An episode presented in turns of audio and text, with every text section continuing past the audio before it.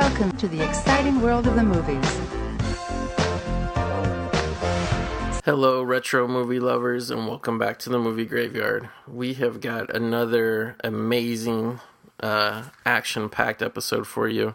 One of our, uh, you know, I guess we could call these special episodes. Wouldn't you say, Trev? Oh yeah, like they're like uh, after school specials almost. exactly. they're very long. Yeah. Don't uh, you know? Don't get in a stranger's car. Uh, yeah. Don't do drugs and watch these movies we're talking about. Exactly. So we are talking about our favorite movies in 1982. If you guys don't, uh, if you guys maybe you aren't not longtime listeners of the show, we started doing this a few years back. I think we did 1980, 1981, and then when we did the 1981 show, we actually realized, man, there were so many horror movies we had to do like a side special of that special, and we did the horror movies in 1981 and uh, it took us a while, but we're back on the wagon. And uh, I gotta say, like these little things, um, Trevor, like some of my favorite episodes ever to record. Uh, yeah, it's a good time. Although uh, I'm sure uh, you and I were talking about this a little bit, but making the list is kind of a bitch. Oh, but, uh, it's so like I legitimately was like losing sleep the night that I made my list, and like I made some alterations, and uh, like again, just want to stress the way we always do when we make these movies this is not this is more like a personalized recommendation thing, kind of like how a guy that worked at a video store would do back in the day. We're not telling mm-hmm. you that these were the best movies in 1982. Um, you know, we're not saying, oh, this one, because there's some of them, like some of the best, like made, directed, acted movies in 1982 are not on my list, and I got some real junk, you know, kind of junky, trashy things on here. Um, but you know, it's like it's just personal you know like like all this time has passed obviously since 1982 a lot of movies have been forgotten. A lot of movies have become classics. But you know we all have our own stories. Some of them are nostalgia. Some of them are ones we, we've seen recently. Me personally yeah, like I like I felt bad. There was a couple of films I'm like I can't believe I'm not putting this on the list. But oh man, yeah, yeah. there's a, there's at least five films where if you just came up to me and out and out of context told me the film and said would that probably be in your top ten of '82, I'd be like for sure. There's no way it wouldn't be. Uh, but that's until you see everything else that came out that year. Well, exactly, and that's how I was. There, so there's like I was like, this will be easy. You know, I looked at the list and I'm just like, but then there were some movies like with me personally, like there were some Stone Cold classics I had to leave off because it was like I kind of with my list, I kind of was like, okay, like I don't want it to all be hundred percent nostalgia and be only the movies that I remember seeing in the theater as a kid because I actually do remember seeing a couple of these in the theater, believe it or not, even though I was like five years old pretty much when a lot of these movies came out. But mm-hmm. so like mine, I have a couple oddballs in here, Trev and uh, everybody will just have to stick with me. But they're movies that I've seen more recently, like some of them I'd say in the last 10 years. So some of them I base more like, what am I hungry to revisit now? Whereas, like, you can say it's unfair, but some movies I left off, it's just because I've seen them so many times. As much as I love them, like, I probably won't be watching them again in the next year or two. So, like, I, I, let, I try to, like, leave on a lot where it's like, I'm going to be watching these again, like, really soon. So. Yeah, no, I get that. Um, and I should just say off the top too, I, I wasn't sure if we were gonna, you know, because I kind of ran into the same problem I did in '81. It's it's so dominated by horror, right? Because this is like yeah. the early '80s was such a, a, a, boon for horror, and horror is my favorite genre. So I'll just say right now, like my list is mostly horror because I wasn't sure if we would do like the, you know, the spin-off episode again. So, yeah. but that was a shame because like I mean, I, I felt like at a certain point I was trying to challenge myself, make sure it's not just ten horror films, and trying to figure out where other things came in. Um, but I think it's an okay mix. I do hit. So I told you before we started recording that I actually have an important question, and fans, you're going to actually get to hear uh, my list maybe alter like in the moment. Mm. So I, I, have two rule-based questions I want to run by you, Goat. Sure. Where do you fall on um, films that were released internationally in '82 but didn't come out in the U.S. until later? And films that their debut at like a film festival or something was '82, but their first theatrical release would be later. So th- th- this is what I'm gonna say because because you know the film distribution thing was like way different back then. So mm-hmm. I'm gonna say if it was if it was an international movie for sure, if it was any type of foreign movie, and it got its main release and it, it had its main heyday in 82 i say that's fine to okay. leave on the thing with i just i just would kind of like maybe not maybe qualify or disqualify like those like tweeners where it's like it came out in this uh, territory in december of 81 but then it came yeah. out in this you know what i mean like yep but if a movie had its main run and it was like, say, it was like more popular overseas and it had its main run in '82, I would say it's fine to leave it on. You know. Okay, so that changes one thing. So let me make that change. But you would say the one that I'm more curious about is if a movie, say, just for argument's sake, let's say a movie like debuted at like a particular film festival in like August of 82, uh, or even I think it might have been November of 82, but then didn't really get its theatrical release till 83. I should probably save that one for 83, right? Yeah, I would count that as 83 because to me, like, like in my mind, and I know these these dates get tricky on things like that, but like especially with the film festival circuit or like even with like a lot of distributors did regional runs you know and sometimes it was like even six months a year later where they did the national run. I would say disqualify those really limited like pretty much like my bar is like if the main and I, again i know movies played more regionally back then than they do now but i would say if if the general audience could not go see the movie that year i would say count it of the year that it really came out. You know what i mean? Okay. Uh, i'm just i have made a couple adjustments. Um, and I think I'm good. And and then what will be interesting for you is when we finally get to 1983, then you'll have to stack those movies up not against the 82 movies anymore, but against the 83 movies or whatever. Well, there's just there's just one film that I just took off the list because of that. There was one particular film, and I'm not gonna I won't say it because it might it might make my 83 list. Um, hope they'll if it doesn't, hope they'll remember and bring it up then. but yeah, there was one that uh, didn't really get its full release until 83, but I noticed it's everywhere it's listed as 82 simply because I guess it you know played some festival then. Gotcha.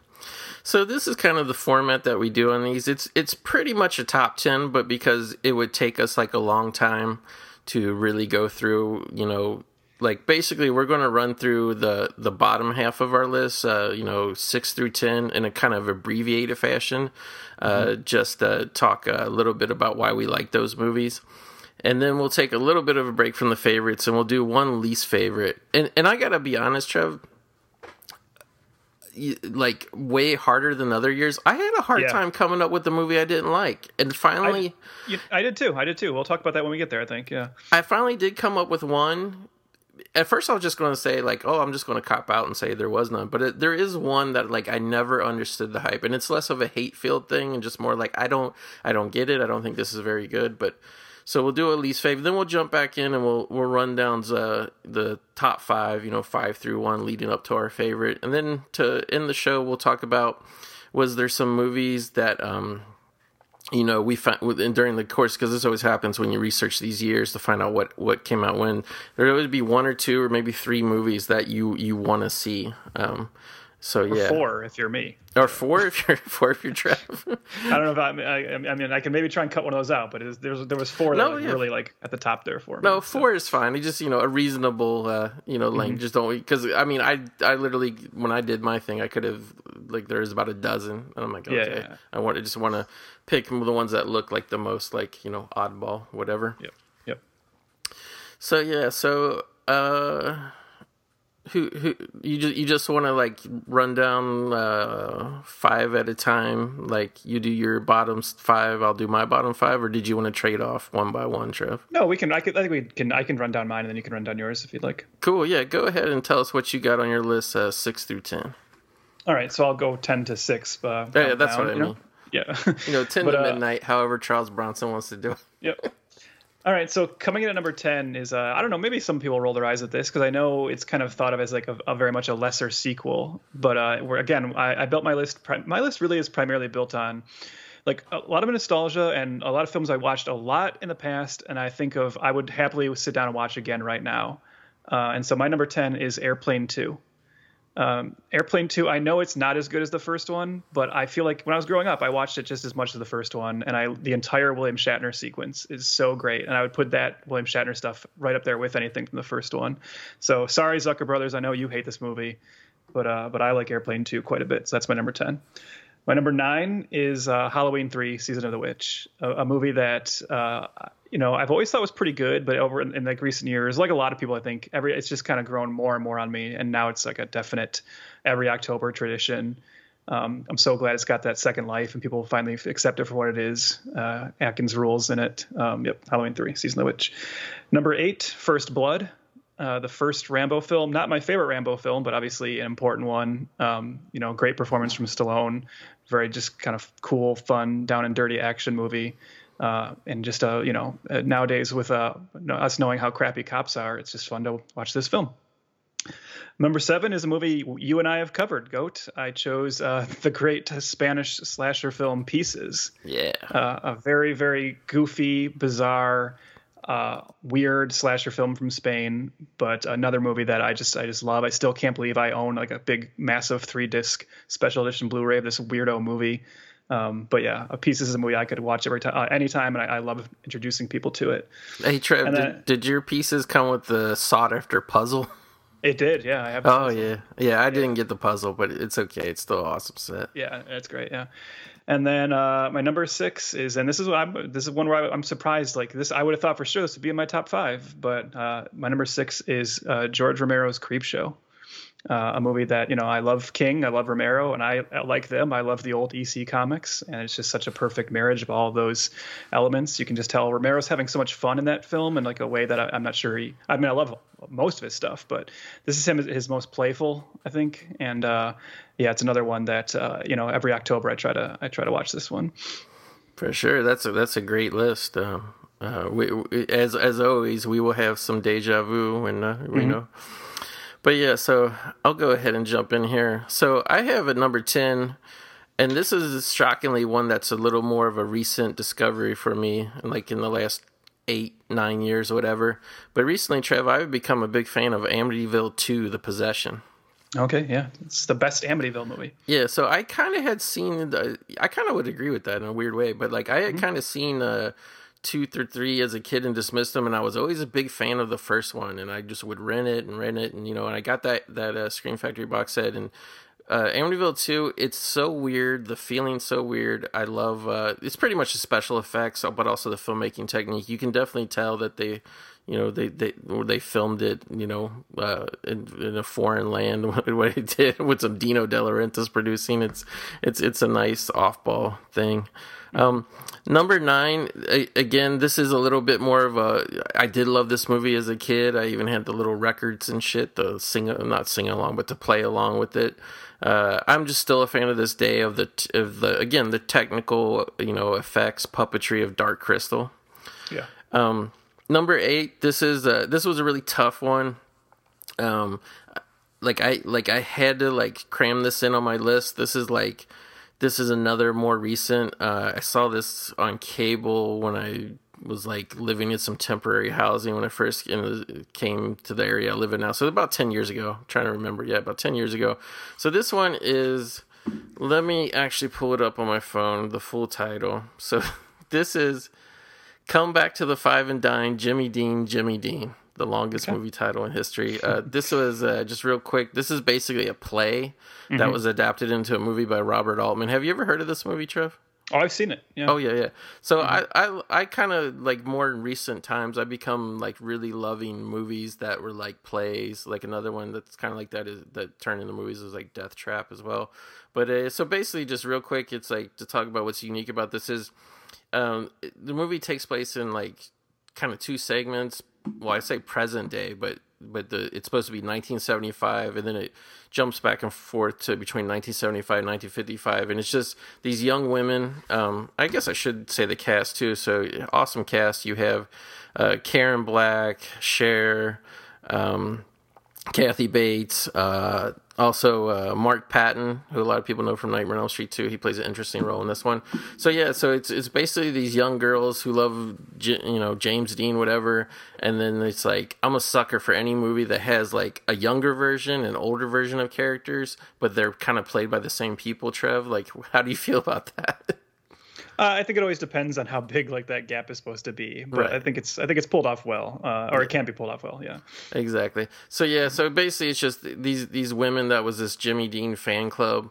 They get together 20 years later. It's pretty much what it is at this this five and dime store, and uh, you know it's it, it's a little bit of, of remembering their youth, and then also seeing where they ended up in life, what happened to them. I'm again, I'm just a sucker for dramas like that. Yeah, it's cool. It's really cool seeing, um, uh, especially seeing uh, Karen Black in like a non-horror role. She's actually the the reason I originally watched this movie. Exactly, yeah. and like uh, her, like I don't want to spoil too much in case anybody's able to catch it because it actually does show up on cable movie channels quite a bit, uh, believe it or not. Like there's a Blu-ray of it, and I was I finally broke down and got it, but it's it's always like over twenty bucks, but it it's worth it's worth seeing at least one time. I think for the acting for everybody. And um, number seven is uh, Creep Show, George Romero's. Uh, this is one I originally I thought this was going to be in the top three. Um, it's a little bit more of that mix of nostalgia because I remember like actually with bated breath as a kid, Trev, wanting to see this movie so bad. Yeah and because uh, because the the trailer when you saw it in the theater like you know like literally i was like the perfect age of like both creep show and ec comics type shit when this came out so. Well, i think i had read the comic book before the movie before i saw the movie too. Wow. i think i like i got the comic book from like the library you know the the great bernie wrightson comic book so yeah, that comic book adaptation, there was a copy of it, and I'm such an idiot for passing. I even bought like a Beavis and Butthead book over it, but th- there was a copy. I'm not shitting you at my local, well, not local, but at, at a, a, nearby shopping mall that I saw on the shelves for years and years. Like I'm talking ten plus years, close to probably like seven or eight years. Like that thing was just sitting on the shelf in this Walden Books, and uh, like I could tell. I always looked at it every time I went there, and I could tell it was the same copy because the the front corner was bent a little bit. I like I'm, i feel like such a dumb. I think you can still track that down, but uh, oh, it's back in print. Is it is back in print? Yeah, I need to yeah. get that, but it's like yeah, like I wish I would have had that all these years. And number six, this is one that's actually again uh, I wouldn't say it's a more recent, but I would say the '90s. I got into this movie, and that's Ridley Scott's uh, Blade Runner. Uh, I know it's kind of cool to say Blade Runner is actually really not that good, and you know the sequel's way better and all that. But j- just for me, Blade Runner is like another thing. Um, I'm kind of obsessed with the uh, directorial style of a certain period of Ridley Scott's career, and this falls right into that. It's just this is just another production design movie for me, Trev. But it's like I know there's a lot of criticism for this film about how slow it moves and that it's supposedly boring, but I actually like the slow pace because it gives me more time to take in like the atmosphere and the world building that they did with it. So, mm. cool. Yeah. So now that we're taking a break from stuff we uh, we like, we're going to be like how mo- most podcasts are. We're, we're going to get negative, Trev. so, what was your least favorite movie in 1982? Well, like you said, so I had like a tough time with this because I had a couple, you know, like uh, I'll just kind of go through my thought process before I talk about the one I, I chose. Um, but yeah, you're right. It was weird. It was interesting looking at 82 and seeing no films that like you just hate, you know. Um, so for instance, like I'm not, and I get crap for this all the time, but uh, I'm not a big ET fan. Like I've never understood. I mean, I, I, it's okay. I think it's fine, but I've always felt like it's very, very overrated. Maybe I'm heartless. I don't know. But it's just in, in terms of Spielberg's oeuvre and in particular his 80s output, it's it's not like a favorite of mine. But I mean, I see how I, I, I think it's good. You know, so of course I wasn't going to throw that in here. For for a while, I was really toying with just saying Grease 2 because I remember seeing Grease 2 and just finding it very disappointing back in the day. Uh, I do love the first Grease. But I also know there's been like a little bit of a critical reevaluation of Grease 2. Um, and I don't, I, I saw it when I was so young that I felt like it almost be unfair to be like, that's the one. Cause maybe I should rewatch it and see if I might have a little bit more fun with it today with, uh, you know, different expectations. So the one I ended up going with was one I actually have watched recently. And again, this is a movie that I don't necessarily hate, but I find it very disappointing. Um, and that is Trail of the Pink Panther. Yeah. So I, so I recently, um, just a couple months ago, I or like yeah, a month and a half ago or so, I went back through all the Peter Sellers Pink Panther films because I finally got the one on DVD I'd been missing, and that was what I'd always been waiting for. I was like, well, once I get this one, I'll sit down and watch them all. And I did that, and it was so much fun to go back and, and watch those all again because it was one of those things where uh, I, I don't know if this is the case with you, Goat, but there are certain movie series where you feel like you've seen them all, and then you sit down as an adult and start watching them and realize, I don't know if I've ever seen these movies like all the way through. I've seen like right. pieces of them on cable, and that certainly seemed to be the case with with Pink Panther, where it's like, oh, watching them as full movies now, and watching that evolution of the character. You know, as, as people know, like you know, Clouseau is just a supporting character in the first film, and he's not quite the doofus he is in the later ones, and but he was the breakout character, so they made him the main character in Shot in the Dark. And then you get into the, the, later sequels, and I just like, and you know, they start really pushing the insanity of uh, Dreyfus, his uh, his boss, and also Nemesis, to the point where he becomes this super villain. Um, and it just gets more and more comedic. But I just was loving it. I mean, they're they're, they're very goofy. Um, you know, the the dumber and dumber Clouseau gets, the funnier they get. Um, and I was really enjoying it. And then unfortunately, then in '82, you get to Trail the Pink Panther, which was uh, Peter Sellers had passed away, and the studio and Blake Edwards weren't going to let the cash cow of the Pink Panther series die with Peter Sellers. So they kind of took uh, they were, I guess, in, to their eyes, they were somewhat lucky in that one of the earlier Pink Panther films they made, the first cut of it, it ended up being like three hours. and they weren't very happy with that cut, so they removed like a whole subplot out and like you know just chopped the film down majorly. And so they had all that footage, and they're like, well, we could take that footage and kind of build a new movie about, around it. And so this movie uses that footage, uses outtakes from some of the other Pink Panther films, and then uses a bunch of flashbacks to previous entries. And they basically build this narrative where Clouseau goes missing. Uh, and then Joanna Lumley plays this reporter who's looking for Clouseau, and that allows her to go interview a bunch of people from his past, like his father, Dreyfus. And then when they do these interviews, they basically use that as an excuse to show best of clips from the previous films. Um, there's many se- sequences with Clouseau where you can tell it's just obviously a body double because they didn't have Sellers available. Sometimes the, the, the, the incorporation of the footage they have is kind of bizarre because they just flat out use a full scene from the previous Pink Panther film and they use it again uh, as if it's like, uh, but it's not a flashback. They just use the scene again. Robert Loggia shows up in this playing a different character than he played in the previous Pink Panther movie. Um, Peter, uh, sorry, uh, David Niven comes back as his character from the first Pink Panther, but this is really sad. Uh, at by this point, he was really, I think it was ALS that he had, and he mm. could not even speak. Oh, uh, and so you'll notice when you watch that scene, he's actually being dubbed by uh, an impersonator. I think it's actually Rich Little doing his voice. Um, so yeah, there's like a lot of things about it that are just so bizarre, uh, and it's you know uh, the like in the previous movies, Dreyfus, as I said, had gone completely insane. He became a supervillain that threatened the world with a giant laser, and now this movie starts and he's just back to normal, and he's like a cop again. there's even a part where like the reporter's interviewing him and she's like, "So there are rumors you didn't like Clouseau." I'm like, "Rumors? Doesn't the entire world remember when he went on TV and threatened the world and held it for ransom?" It's just it's not consistent with its own continuity. It's it feels really kind of gross and cynical. Um, now the reason I don't hate it is because it does allow you to see all of the remaining Peter Sellers as Clouseau footage. So that's like the nice bonus of it, right? And the thing is, back in back when they made this movie they didn't realize that someday there would be DVDs. Yeah. To where they could have just released that footage as like a special disc or a special bonus disc. So they had to kind of build a movie around it. So I'm glad that it yeah. exists so that we get to see everything he filmed as Clouseau and you get to see those scenes that got cut out of the other movie. But this movie as a whole, there's just something really kind of um, upsetting about it, and it, it really is like a, a, low point for the ones that star him. Yeah, I was gonna say that that sounds so bizarre that almost um, it sounds kind of like you said, like a cash grab and fucky, but yeah, that sounds more like a, um, a, a DVD special feature than it does a f- yeah. Feature film. Now, do you do you know any of the background? Like when this was released, was there a, like a backlash against the film? Did people realize they've been duped or like anything like that? I think you know they, they sold it as like they and, and and to be fair, this could have been some of the thinking. I don't want to just crap on them and say they were like this was completely cynical, but they sold it as more of like a tribute to Peter Sellers now, I know there was a backlash from Peter Sellers' widow. She spoke out against the film. But the movie still did well enough that the, the series went on. There was one more after this, um, where uh, so the, the strange thing about this movie too is this movie has no, this movie really has no conclusion because they didn't have Peter Sellers available to you know obviously resolve anything. So when the movie ends, Clouseau is just still missing. And they did they, they did one more uh, Pink Panther film in this continuity well, I guess two more because they did the one years later with Roberto Benigni as the son of the Pink Panther. Yeah. But but they did one following this. I can't even remember the name right now, but they introduced some new character that was supposed to be like the new Clouseau, and he was like some really lame, unfunny American detective and he finds Clouseau. But what they did was they actually had uh, Roger Moore play Clouseau. They said he'd had plastic surgery. Wow. And so Roger Moore does this like kind of bizarre Peter Sellers impression. Um, that one is like that one's just completely atrocious. That one there's like no redeeming value to that movie. So at least Trail of Pink Panther, you get some some new Sellers footage. So yeah, I don't think there was too much of a backlash against this one. I, it certainly did well enough for them to go on. I think the next one is where everyone's like, all right, no, we we're not accepting this anymore. So yeah, I gotta ask, where are you at on the son of Pink Panther and Roberto Benigni? Like he, I, like even though he came out a long time ago, he, I think he's him and Rowan Atkinson are probably the last like dubbed international comedy geniuses. How did you think he filled in the shoes?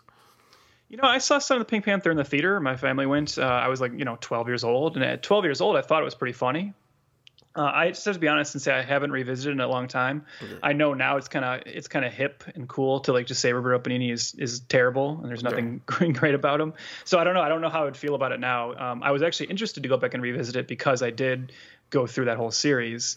Um, so if I do anytime soon, maybe I'll check back. But uh, but yeah, I remember liking it as a 12 year old and thinking it was okay. So I've certainly my gut reaction is always I, I believe Son of Pink Panther has like a really negative kind of uh, reputation as well. Yeah. And I've always felt like it's not that bad. It's not as bad as people make it out to be. Yeah, I mean, clearly, uh, you know, I was, uh, I don't know exactly how old I was, but I was probably a young teenager at that point when it came out. And, uh, uh, and like, I just remember the trailers, like, playing like uh, in the theater, playing more like uh, like you can tell when something's not really hitting. Even trailers, like you know, comedy trailers, especially people, are, even though it's a trailer, people are still supposed to laugh. And I just remember that always like sucking the air out of the room when the trailer came on, kind of. So I, have actually never seen it myself e- either, uh, unless I like I flipped through and saw some on cable or something one time. But yeah, like I, I did like like even as a kid because the the original Pink Panther movies in the early days of cable in like the early 80s they were in such heavy rotation on the movie Yeah. channels Yep. like I always like even though I really wasn't like you know really in the know of like you know the the, you know, like like I would always watch the credits, like the opening credits, and then as soon as it became a live action movie, I would change the channel as a kid. but uh, but yeah, like I just that was like one of the first times like that Son of the Pink Panther movie where like I was just like I could tell that they were trying to revive something that had been long, long dead. You know what I mean? Yeah, although I still like, and I don't know if it's just because it is Blake Edwards or something. I would. There's still a part of me that like kind of respects Son of the Pink Panther more than like the lame Steve Martin remake. You know, Yeah, like yeah. at least trying. I mean, whether Roberto Benigni did a good job or not, again, I can't really remember. But yeah. at least they tried to keep that like, oh, it's Clouseau's son, and, and that's to me like a little bit more respectful than just having Steve Martin take that part over. Because I don't know that anybody wants to see someone else try and match what uh, what Sellers did. I mean, obviously I'm wrong because that movie was successful enough to get a sequel as well, but I could never deal with it. Um, I love Steve Martin, but uh, that's Inspector Clouseau is Peter Sellers. You know. You know what Blake Edwards movie I kind of dug as a kid watching on TV? You ever see a fine mess with Ted Danson and Howie Mandel? Uh, yes. Oh yeah. I, God, I haven't thought of that in a long. I know, Time. I know, yeah, yeah. And then Walk Like a Man with uh, Howie Mandel. I I don't think I've is that the one where he's like a caveman or something? Yeah, well, he's like, a, yeah, he's like a, like he's been living in like, a, yeah, he's been living in a cave, and he's not like not a caveman as in prehistoric, but as in Right. like a, a man that was raised by animals, and then they try and like domesticate him. Yeah, Yeah, it, it, it's it's funny. Like I'm looking at his filmography, and it's kind of amazing how many Blake Edwards movies I haven't seen. So yeah, but yeah, so mine like I think some people are going to be like, "What the fuck are you picking on this movie, goat?" But I have to say, like for a movie that was like just so damn hyped at the time, and also a hit, not just like hype, but also a hit. Dude, I never got the big deal. Uh, and I even like, and I I even like rewatched like maybe about twenty minutes of it. Um, just sitting in the living room probably like six months ago. Dude, I don't know what the big deal is about the 1982 film version of Annie. I mean, and again, it was like I remember, and I want to say it was probably. I mean, it could just be anything in general, uh, but I want to say like Star Wars hyped this. Uh, you know, in the when it came out in the late 70s or whatever. I feel like Star Wars like ushered in this era of hype for um like movies that were like like meant to be like obviously big like whatever what do you ever saw like four quadrant movies but they were like really marketed to kids. And i remember annie shit like being everywhere like the comic strip coming back you know uh products having annie on it and stuff. And like yeah like it, like i know the songs are catchy and all that and it's adapted from a very famous you know broadway version and stuff.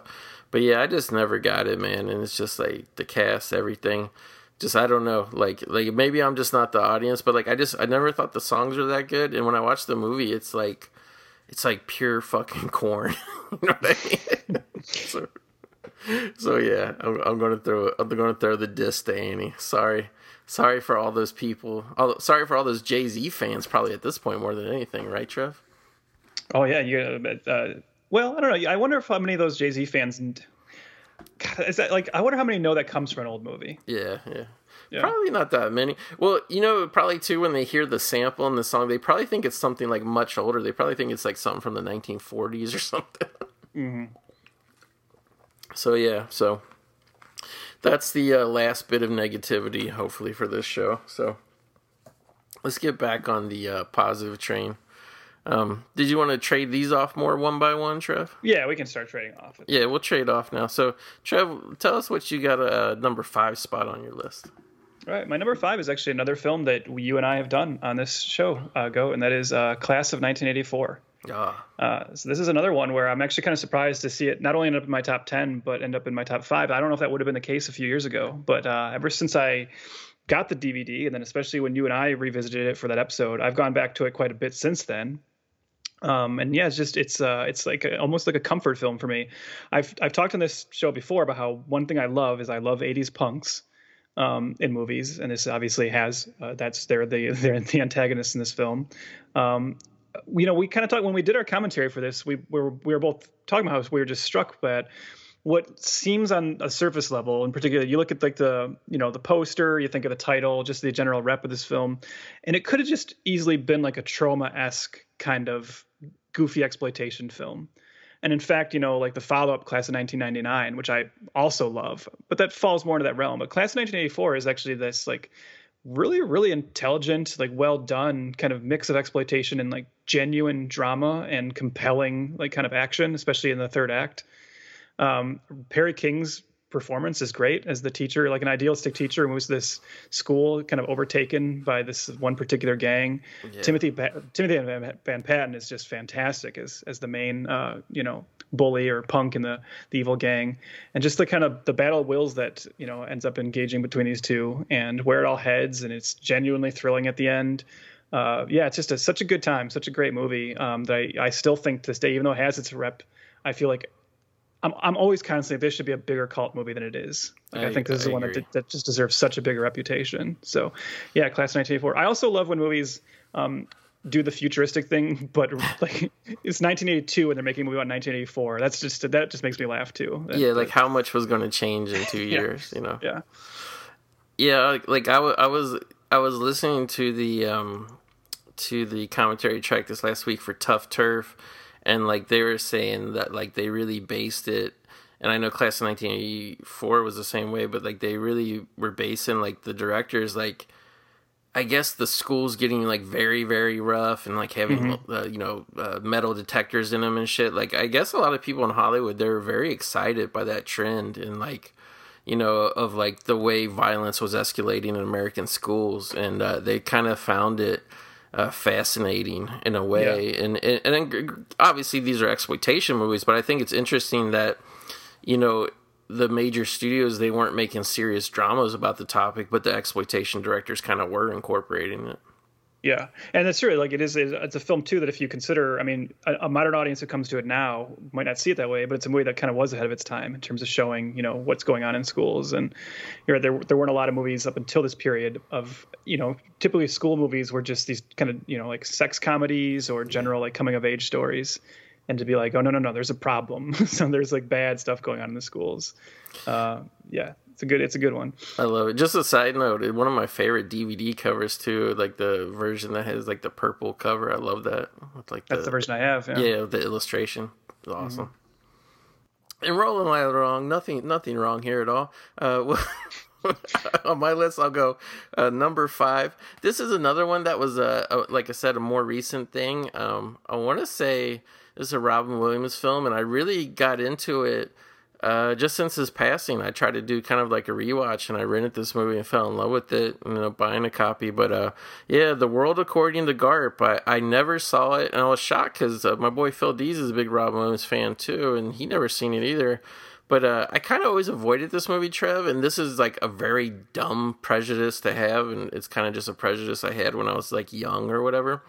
But like when I was younger, and I don't mean just like as a little kid, but I'd say probably you know up until adulthood, I never really like I don't know, like checked out movies that people did before they got famous, and I just mm-hmm. always, you know, assumed like, oh, like the World According to Garp is probably not that good because Robin Williams, you know, he wasn't super famous yet or whatever when he did it, but it's I think is one of his best things. So like the only way I can really ascribe this movie to modern day, and it, it kind of was acclaimed at the time it came out, and I always saw it in video stores and stuff, and I never rented it for some reason. But um, it's kind of like in a weird way, it's kind of like a lot like a Forrest Gump type movie, uh, just not with as much uh, you know famous historical figures in it.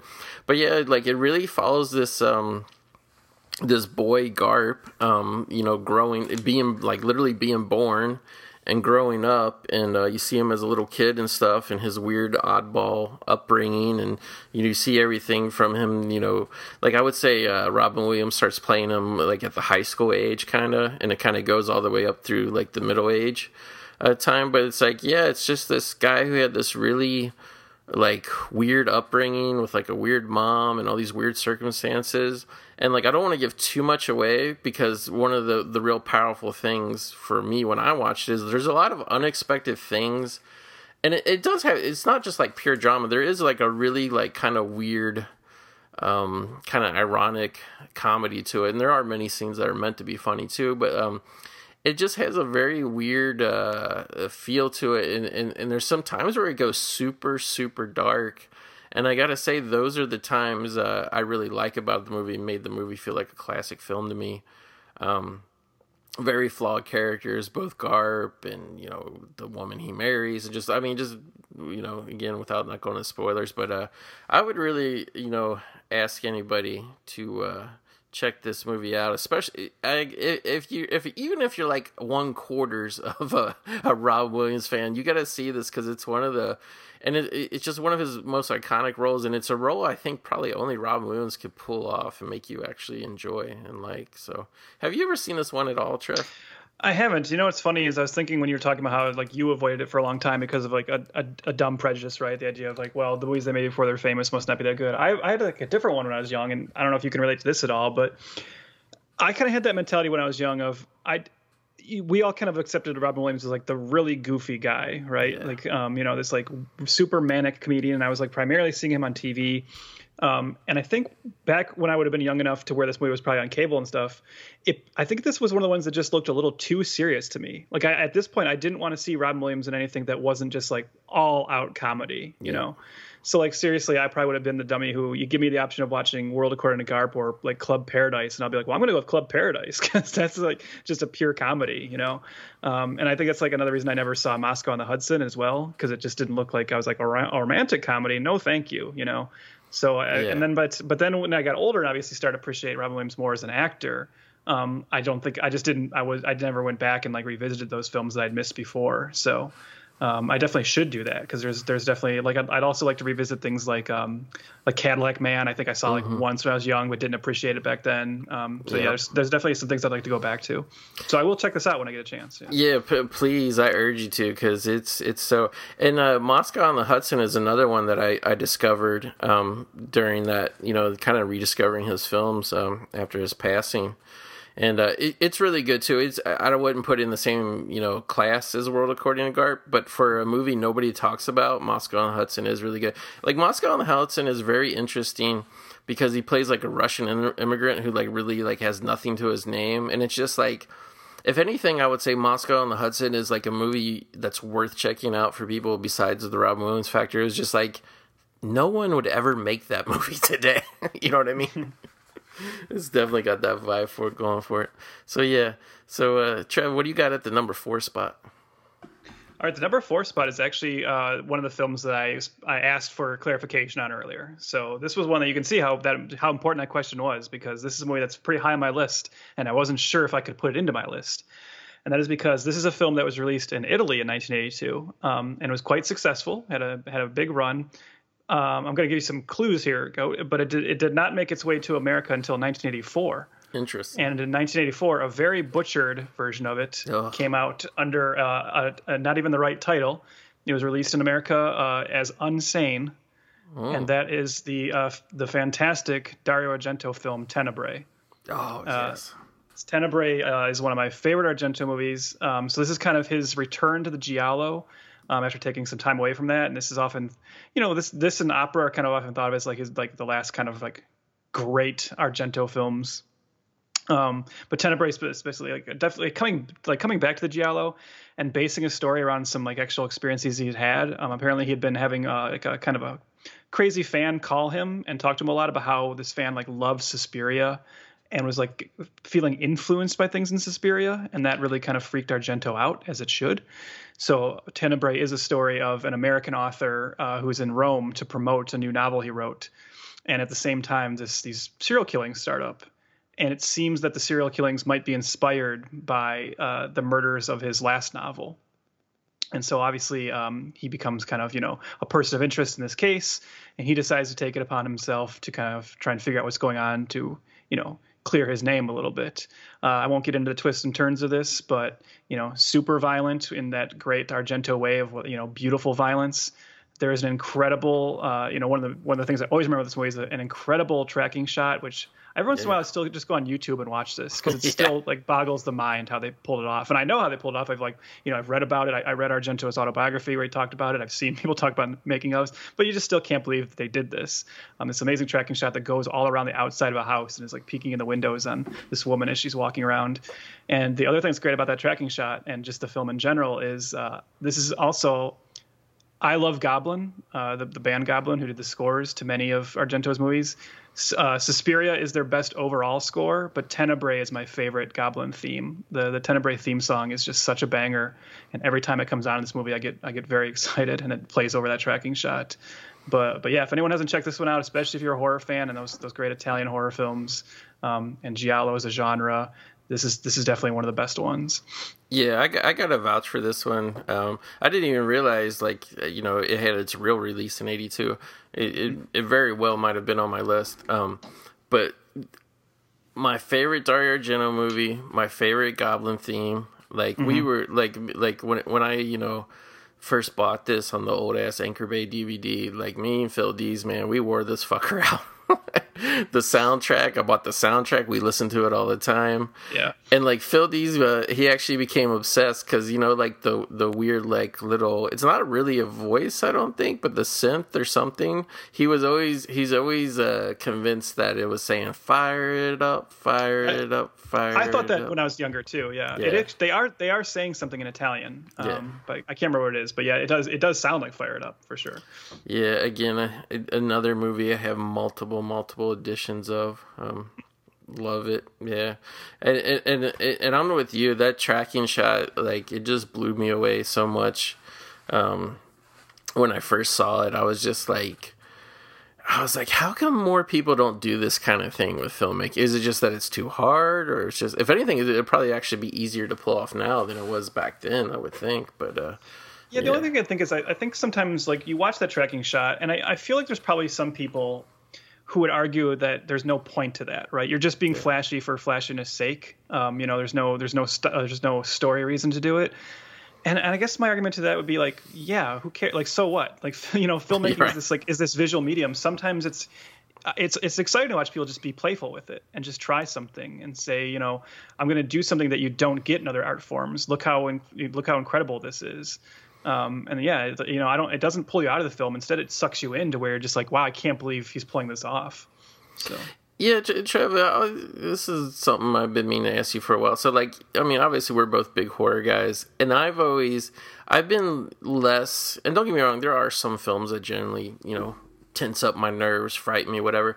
But I'm, when it comes to horror, like, I'm very much less a scares guy and more of an atmosphere guy. And, like, oh, yeah, yeah and and like if the if the atmosphere is what sells it to me like like when i see a really atmospheric horror film that really takes its time and it's not worried about like pace and keeping the audience entertained when it's like really showing the landscape the geography of the location of what's going on and, and the lighting and the music and everything that like like that crane shot that we are talking about where you said like some people would just be like in their mind it would be like film you know making masturbatory whatever artifice. But to me that's like it's that type of thing that makes you feel like you're actually there witnessing an event that's happening. Mm-hmm. so like yeah like to me like that's just the type of uh, horror filmmaking especially in general that i gravitate towards so. And it makes you feel like you're in the hands of somebody who sees the world in a different way which is yeah. very true of argento films in general right? Or at least the or at least the best ones you know? Like the the, the, the fact that he would look at that sequence and just even have the idea to do it that way like that's what's exciting about filmmaking you know so to so at anyone that would poo poo that, I just I just don't even understand. Like what what are you doing watching movies if you're not yeah. like impressed by that and not pulled into it? And, and again, I don't know if it's a thing where it's, it's I don't get if it's like a um uh, what do you call it like an attention span thing or if it's like people have just more gravitated towards uh, the feeling of TV, which is like covering more ground quicker sometimes.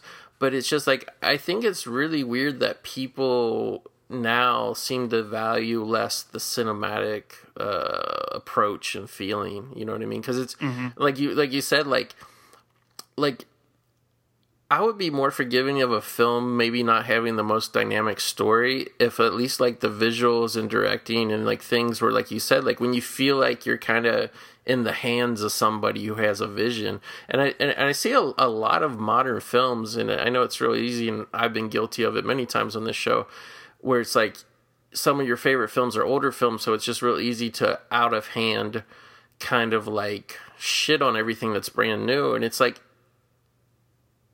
even new movies, like I don't hate the majority of them, but I always feel like they're only going like seventy five percent of the way that they, they you know that they should like they're not really hitting like full speed because it's like in terms of like cinematic because I always feel like there's too much of that thing of like don't let people get bored. Don't let them get uh, like confused about what's going on. It's like in older films i felt like they were very like they were very much more measured and made with a steady hand and like they trusted the audience a little bit more just to kind of get into the feeling of the movie and not always look for the instant payoff of the story or the whatever you know? Yeah, there's also something to be said for the filmmakers who are, you know, coming up in the, you know, 70s and 80s and even like later 60s, right? These were all filmmakers that were very much responding to, um, you know, very classic Hollywood and, you know, coming up with new techniques to try and separate their work and what we see now is most of the young filmmakers today are coming up inspired by those filmmakers, the ones who are already the rebels and the ones who had already kind of, you know, innovated all this stuff. And I think it might be harder today uh, to give them some credit, right? I think it's harder today to kind of truly innovate. And instead, what I think you see is a lot of um, I want to pay homage to the things that I loved so much when I was younger. Yeah. Um. So and, and I mean I, and I like a lot of stuff. Like don't get me wrong, I have I have no problem with that, and I like when people do like modern versions of Giallo and stuff. But yeah, I don't. It, it is exciting when you see someone who you can tell is actually like, no, screw this. Like I'm going to try and give this system the same shot, to, you know, to the heart that these filmmakers were back then. But it's definitely fewer and far between now. Yeah, and I, I, think I think it's really sad too. But it, I think a lot of times it, it it's maybe not so much now the the failure of the filmmakers as much as, as there's always the uh, the pressure from financiers or studios mm-hmm. to kind of like point the finger and say like this is fluff or this is fat and it's not needed and any any little piece of fat or fluff should be sliced off a movie. And i kind of like especially if you're trying to build a movie to be something that's rewatchable i think a lot of times like there's just a little extra shot here a little extra shot there. Uh it, it helps sell a movie and make a movie like more like memorable like if you know what i mean. Um mm-hmm. like uh like just any of the movies we we've covered recently on this show like like you know especially the ones that I've that I've watched over a period of time and gotten really familiar with it's like a lot of times it's like when you see a movie once and then like 5 years later you're talking about it with some friends of course everybody's going to remember like the two or three big moments but it's like when you rewatch a movie and like you're actually a fan of a movie do you ever do this Trev? Like sometimes you just kind of focus on little tiny almost like transitional scenes that like they are important but it's not like a big deal. Like it like it's it's kind of weird. Like recently we did pretty in pink and one of my favorite shots it's just basically a walk and talk shot of when uh, molly ringwald and andrew mccarthy leave the record store and they're walking to his car to go on a date but because they had to kind of go handheld it's like a different feel and it's it becomes very voyeurish it's like less of a slick thing and i always like that scene it's a scene nobody would ever remember that film but it's like in that instant like you don't really feel like you're even watching a John Hughes movie anymore. You just feel like you're watching two normal, real people walk across the street. You know what I mean? Like just weird shit like that. I think at this point uh, stands out to me more about movies than yeah, no, uh, I, you know. I have a feeling that that's why like you and I love like someone like Tarantino so much, or one of the yeah. reasons, right? Because yeah. Tarantino is one of the few filmmakers who still will do that, right? Just have like a little like like what you just said, sequences like that, right? That don't necessarily add to the narrative. Yeah. Um, you know, David Lynch is great at this as well. And what you're saying about like you know watching films over and over, like you know, so like you know, my favorite movie of all time is Night of the Living Dead, which I know you also love, and yeah. I've seen that movie hundreds of times. And yeah, at this point, whenever I watch it now, it's all about just like I know that movie front and back. So now, you know, every time I watch it, it's more about looking for like the little things and trying to experience, like pull out new, like, oh, I I never noticed that before or whatever.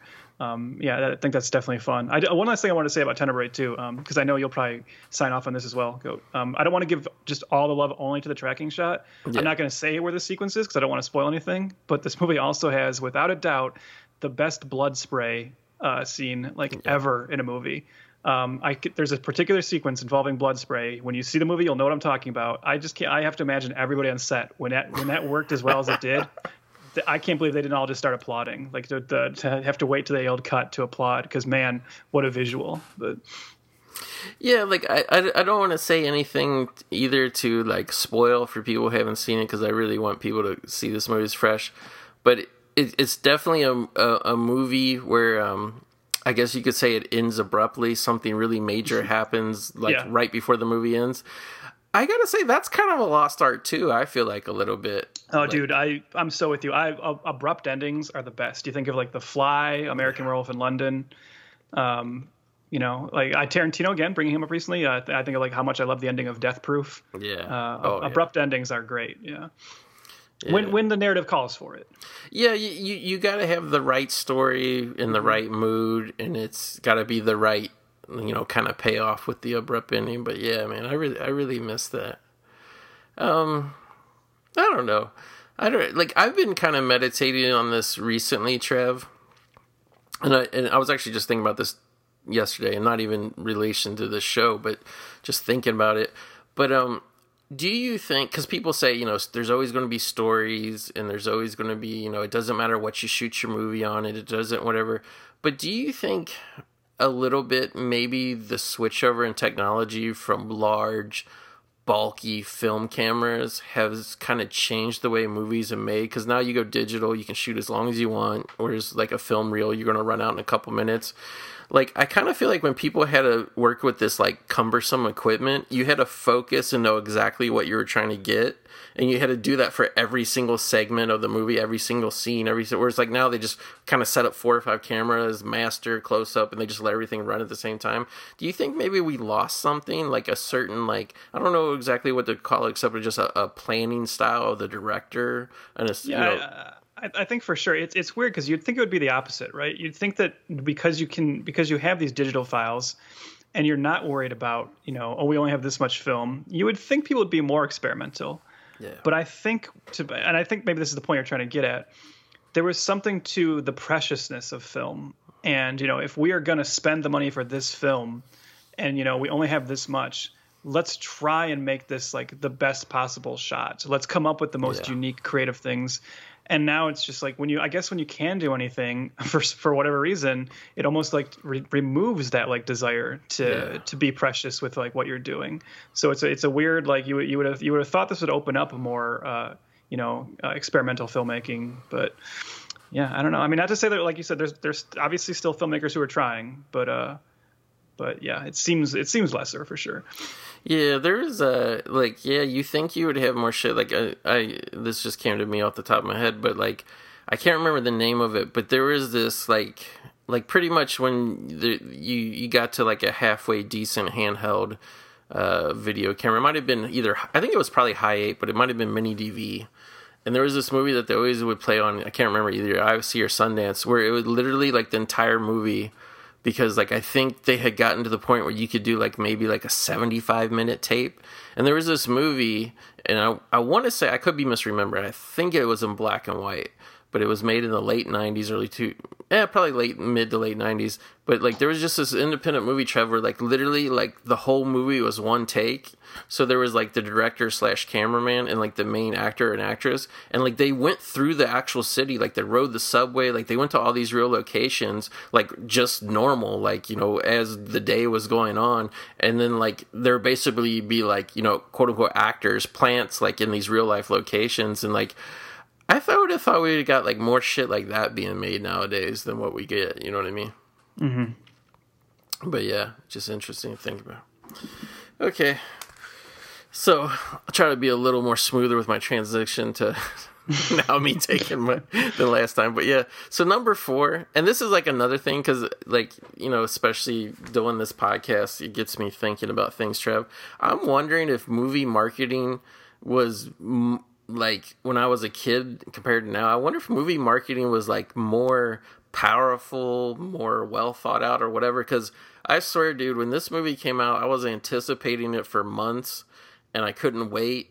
And like you, you probably wouldn't imagine it, but yes, a five-year-old goat was very excited, like almost like it was like the next, you know, Star Wars movie or something. I could not wait to jump in the theater and witness for myself uh, Paul Schrader's version of Cat People. Um, I was hoping that was all leading to like eating Raoul, but oh, that would have been even better.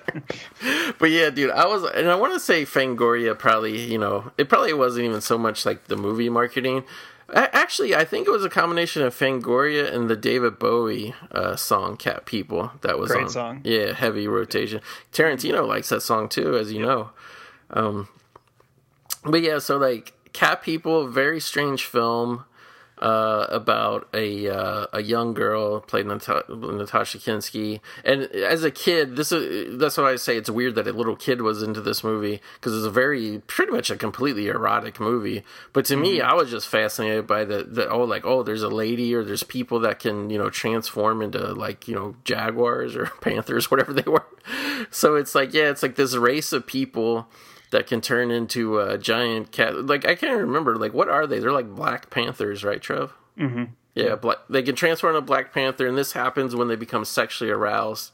So the answer to this, so they don't always kill their lovers or boyfriends or husbands or whatever, is you have this uh, this young woman, Natasha Kinski, uh, goes to live with her brother Malcolm McDowell in New Orleans, and uh, his answer is like they're just going to have sex with each other, you know, and that way they, you know completely incestuous, but at least they won't turn into cats. And also too, Trev, like weirdly enough, like the thing that really caught me, I like whatever was those weird flashback scenes that are like out in that mystical desert that show in ancient times how like the humans worship the cat people and stuff. So like.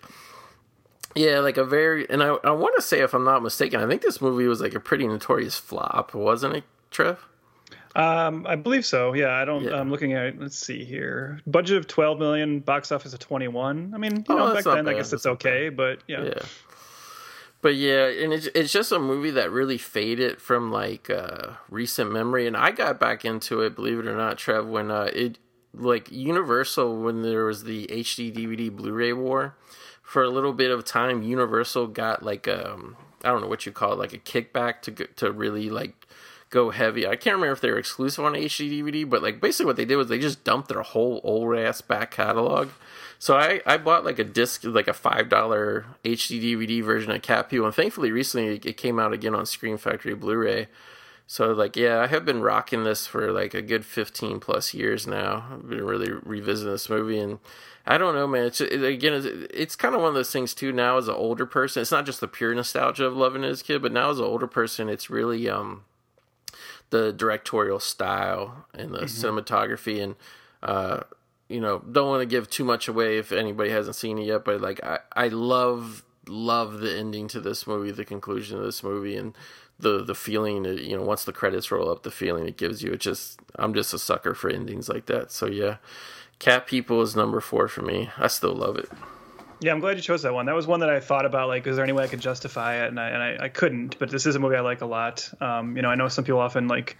It's one of those weird ones where I it, this uh, well, people kind of I don't know why people have been bothered comparing it to the original in a way. You know, like it's you know it's technically a remake, but I mean it's really doing its own thing. Right. Um, and I yeah I love the original too, but I think this this is just like you said it's like a very it's a very beautiful story. Um, I feel like this and The Hunger, the Tony Scott movie, would make yeah. a great double feature. Oh, yeah, yeah. Um, of that kind of like just erotic horror that was being done really well around this time um, with you know very attractive people. I mean, Natasha Kinski is just whew, gorgeous in this movie. oh, um, and, and, when Malcolm McDowell takes his clothes off, I mean, it scorches the screen. wouldn't you say, well, it is a fun way to like uh, for people just like you know recognizable faces going back to watch movies like this too. You know, you'll get like uh, Ed Begley Jr. and uh, you know John Heard showing up in yeah. this, and yeah, so yeah, it's a it's a good one. So I'm glad you picked it. Yeah, for sure. Love Kevin. Yeah, J- John Heard, man, he's kind of underrated in all honesty. But uh, yeah. But yeah. So what what you got rocking on your list next, Trev? Well, my number three is speaking of um, you know horror films that are remakes, uh, almost in name only, uh, or you know, and uh, the discussions about how much are they actually based on the original, is uh, you know a Stone Cold classic that was not respected at the time, but nowadays is kind of thought of oftentimes as one of the best horror films of all time, and that is John Carpenter's The Thing. Um, you know, not my favorite Carpenter film, but um, one of my favorite films of '82, so I guess that counts for something. uh, this, this uh, again, this is a movie where this is kind of one where I, I've always liked this movie, but I do feel like as you get older, you appreciate this movie even more than you did originally. Because you know, when I was young, I think it was just kind of a fun like monster movie. But I remember being young and watching it, and kind of being a little bored during like the first half hour or so. You know, like wanting it to get to the like what, get to the good stuff and I think once you get a little older and a little more refined, you appreciate the whole film and just yeah. the that like that aching sense of isolation that is so important to establish first before you get into the mayhem and how it's like it clearly affects all these characters going in and how it adds to the paranoia and just then uh, you know uh, loving all these characters these they're just all so distinct you know for a movie that doesn't really have the time or even like kind of um, I don't think it just has the want to like really heavily establish giant backstories for these guys. It, it, realizes it doesn't need to, and this is what Carpenter is really good at, right? Of just actually making distinct characters with their personalities come through through the action and through how they react to these events. Um, and of course, the effects, the Rob Bottin effects, are just you know, again, every time I watch this movie, it's you're just your mind is blown by them, um, and how much better that is than the CG junk we get nowadays in that oh, regard. Yes. Um, yeah, just again, you talked about like mood and atmosphere, and this one is just full of it. Uh, another movie has a perfect ending. I think I'm so. I, I don't know about you. People love to debate this ending, and that debate is just so boring to me because yeah. the, the ending is just perfect, like the way it is. Like the the the um the unanswered question of the ending is what is interesting, not trying to figure it out. So uh, yeah, I don't. I mean, I could like. I'm not going to say anything about the thing that hasn't been said before, but this this movie fucking rules. So yeah, I I gotta say this this was the main. This is not on my list, Trev, and it made me. God, question, that must hurt, right? Yeah. Oh, it made me question myself.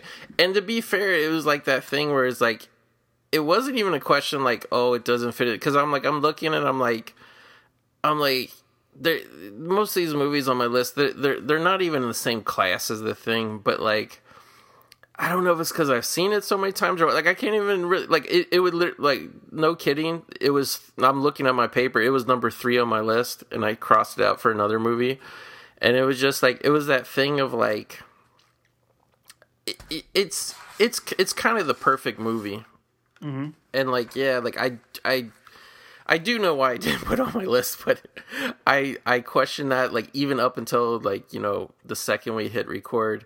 But uh, one thing I wanted because I knew for sure was going. I think that's kind of why I could justify too taking it off mm-hmm. my list, Trev, is I knew hundred percent you would have it on your list. I just I just knew in my bones. But I gotta ask you, um, do you think the thing has the best special effects of all time? The best creature effects of all time. Yes. Yeah. Yeah. But, but practical creature effects, there's there's no doubt. There's that's not even yeah that's not even a question. I mean this is this is the top. I mean it's never I don't, it won't be topped right. It just it, it hasn't been and it won't be. Um, the the amount yeah. of work and just like the creativity of what they came up with and just those designs, um, how much of it is like super like how it's, it's so memorable. It it treads that line so perfectly of being terrifying, but also just really compelling and interesting to look at, and also sometimes even funny. Like the head with the spider legs is amusing, you know, but also yeah. still creepy. I don't. I mean, Rob Rob Bottin deserved like 20 Oscars for this. Um, but, he, he should yeah. still be receiving Oscars for us mm, every yeah. year. yeah. What it was... also has like, and this goes to like Carpenter as a director. Um, yeah. This movie has a particular uh, jump scare uh, involving uh, a blood test that is yeah. just like how crazy is it that like I've watched this movie so many times and that makes you jump every time. And that just that just shows you how like how good the staging of that moment is and like the you know the pacing of it and the editing. Uh, yeah just stuff like that is why I love coming back to this movie because I I mean going into that scene I'm like oh that's coming up. Oh it got me again you know?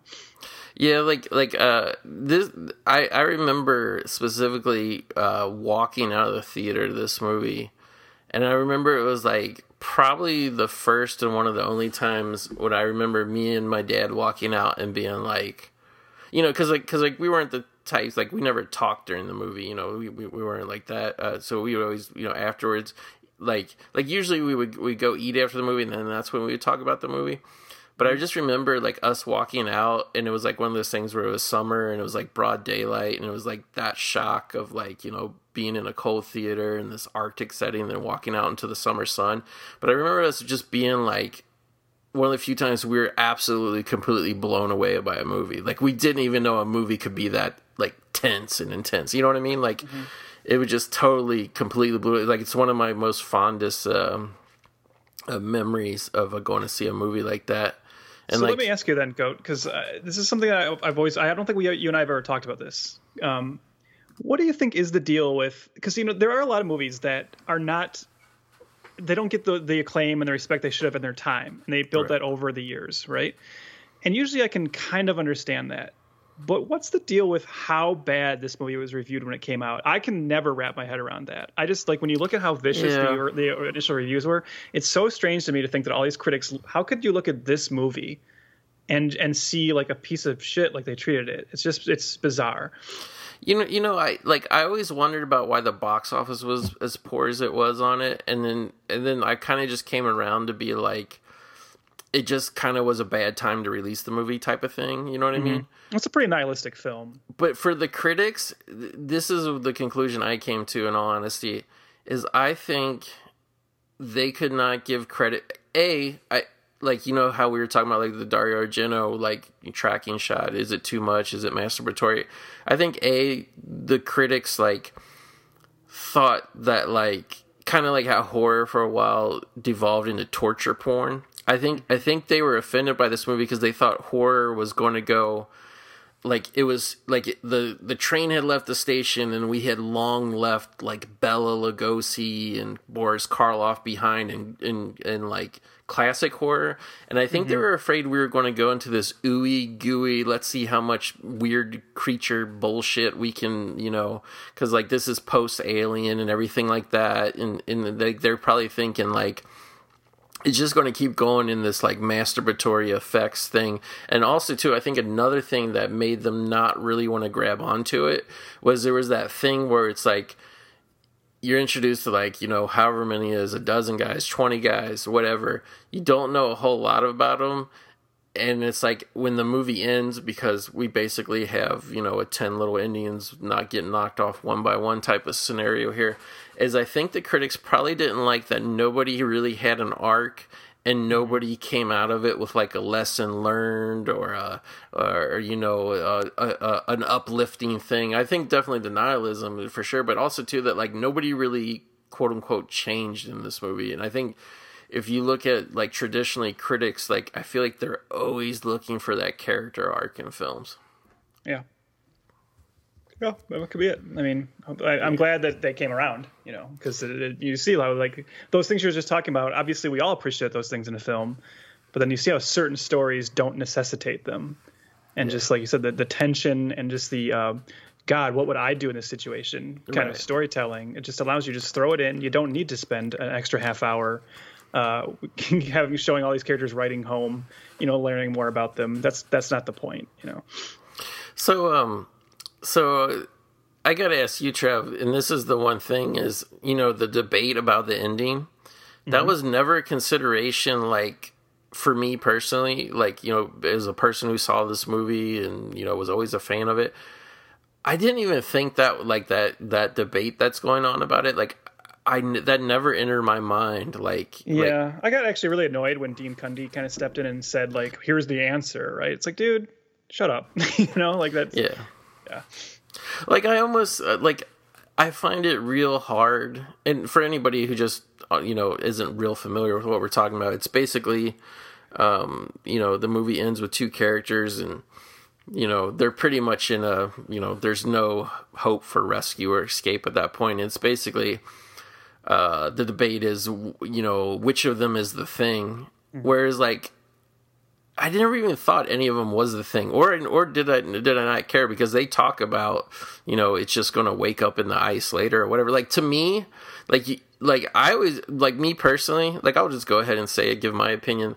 To me, they're both human but all those like pieces or whatever shit that's been burned up or chopped up or whatever to me no matter what there's some piece of the thing somewhere in that camp that's going to survive as an organism. That's how I always viewed it. Yeah, I've always looked at it like you know I, I kind of had the same opinion, especially when I was younger. Of like I think the the the sadness of the ending is that I looked at it the same way, where I felt like neither of them are the thing, but they're they're both gonna die anyways, and they're gonna both die thinking the other one is the thing, right. you know, and like and just having like no comfort in those in those final moments. And I, that to me is like what is like so powerful about that ending. And you know I, am I'm, I'm bummed this never got. I mean obviously later got like the weird um, sequel prequel um, which i'm not going to talk about. But um you know, like, come I, on let's talk about it. No no no we're good. But um jeez but uh you know i've i've definitely looked into some of the sequels that didn't happen. And one of the like one of the reasons i'm kind of happy some of those sequels didn't happen even though some of them did sound kind of cool is they all answered that question you know? Like you always had to start the film going back to the camp and finding those bodies. And i know like one of the sequels that you know one of the, the scripts that was heavily in development revealed oh no it was MacReady. MacReady was the thing. And it's just like eh, see if you yeah. have to start your movie answering that question then you're already taking something away from the power of the previous movie. Yeah i, I agree with that. I, i'm i'm not a fan of um you know when there's like original movie that has some element of mystery or whatever like i'm never a fan of um you know a sequel that comes and says oh this is this is the official version of what happened and especially when it's not like the original creator doing the sequel answering that question type thing mm-hmm. So yeah one thing i one thing i did want to and i always say this every chance i could get because I, I don't think this is as well known um, one thing I will say in defense of the filmmakers of the weird whatever sequel prequel version of the thing is yeah. they actually did film all yep. practical effects, and it was yep. the studio who. I don't even know if they took control or they forced them or what, but the studio said, no, no, it's all going to be CGI. So they literally put CGI in the movie that was like literally just covering up the real effects that they did. And, I, and the mm-hmm. only reason I bring this up, it was Studio ADI, I think is the name and uh, uh, what's their names? Woodruff and uh, Gillis. Gillis. Yeah. yeah.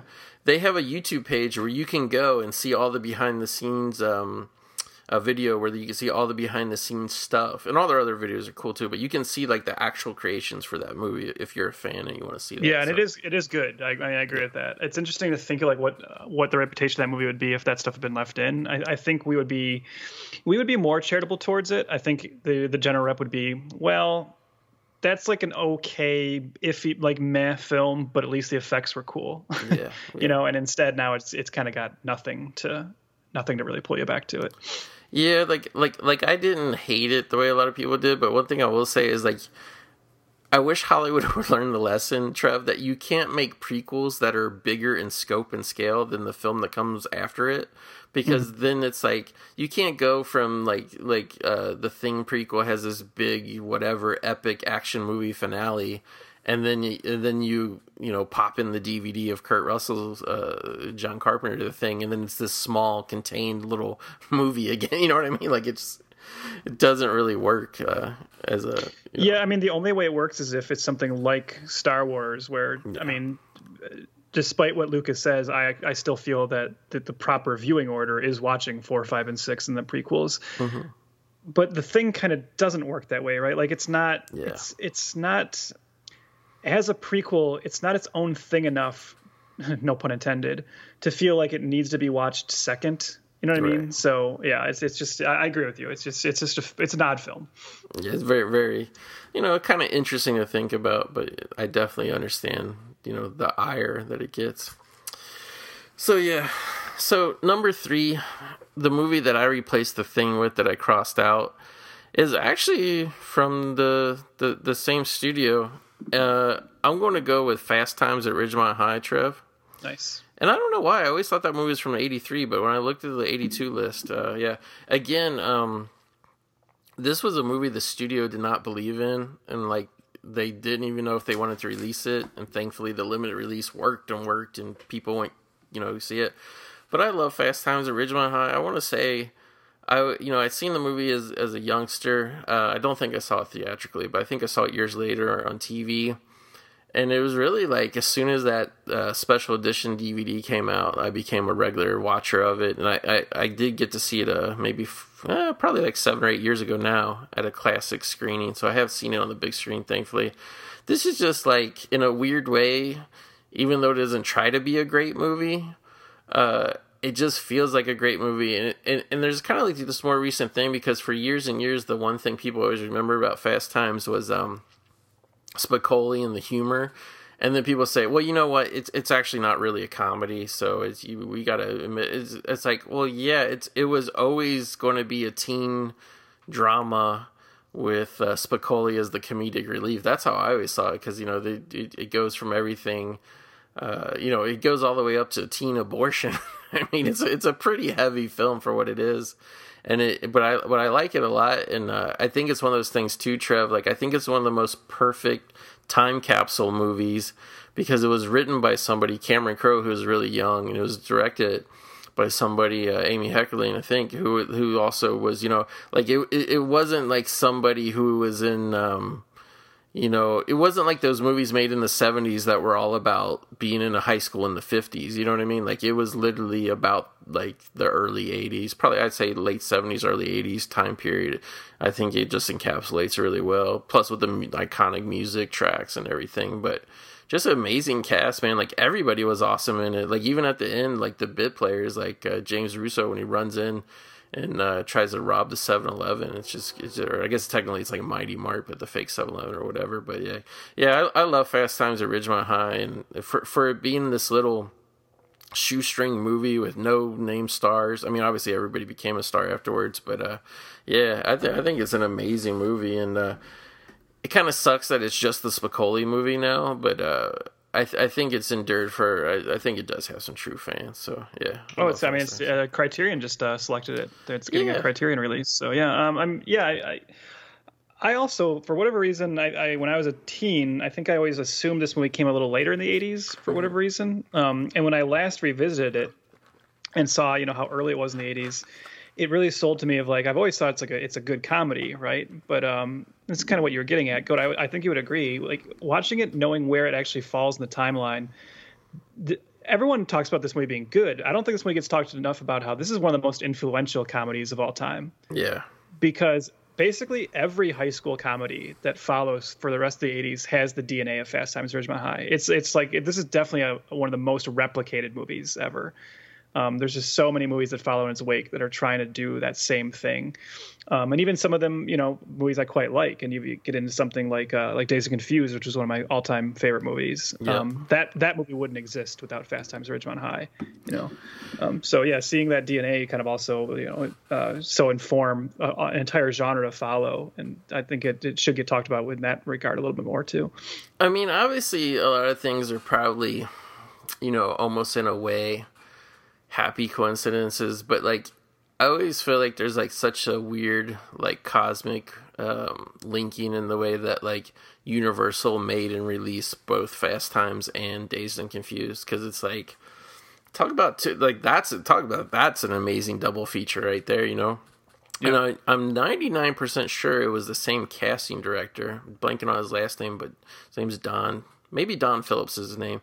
But I think it's, it's like, Phillips. Yeah, yeah, yeah, yeah. I mean, it's just like, and that's another thing. Like I always think about Trev is like when you go back and you watch movies that like you know because there's there's a lot of movies like that star unnamed actors who never became big names but like when you can find those movies where it's like four or five of the, the cast who like they were complete nobodies and then like they went on to have great careers like like th- that's like lightning in a bottle when you have like a great casting director like that you know what i mean mm-hmm. like i mean obviously on a lesser level but like yeah just like even something like even mallrats or something like i feel like that's a lost art like casting is a lost art like because it's now it's like film is so predicated even when you make a cheap movie even when you make like a five million dollar movie like you have to have those names you know usually from tv but you have to have those names and yeah I miss the days when some of the shit because it's always fun to go back and um, see actors like before they were known for what you know like, it's perfect example is uh, Sean Penn as Spicoli. It's like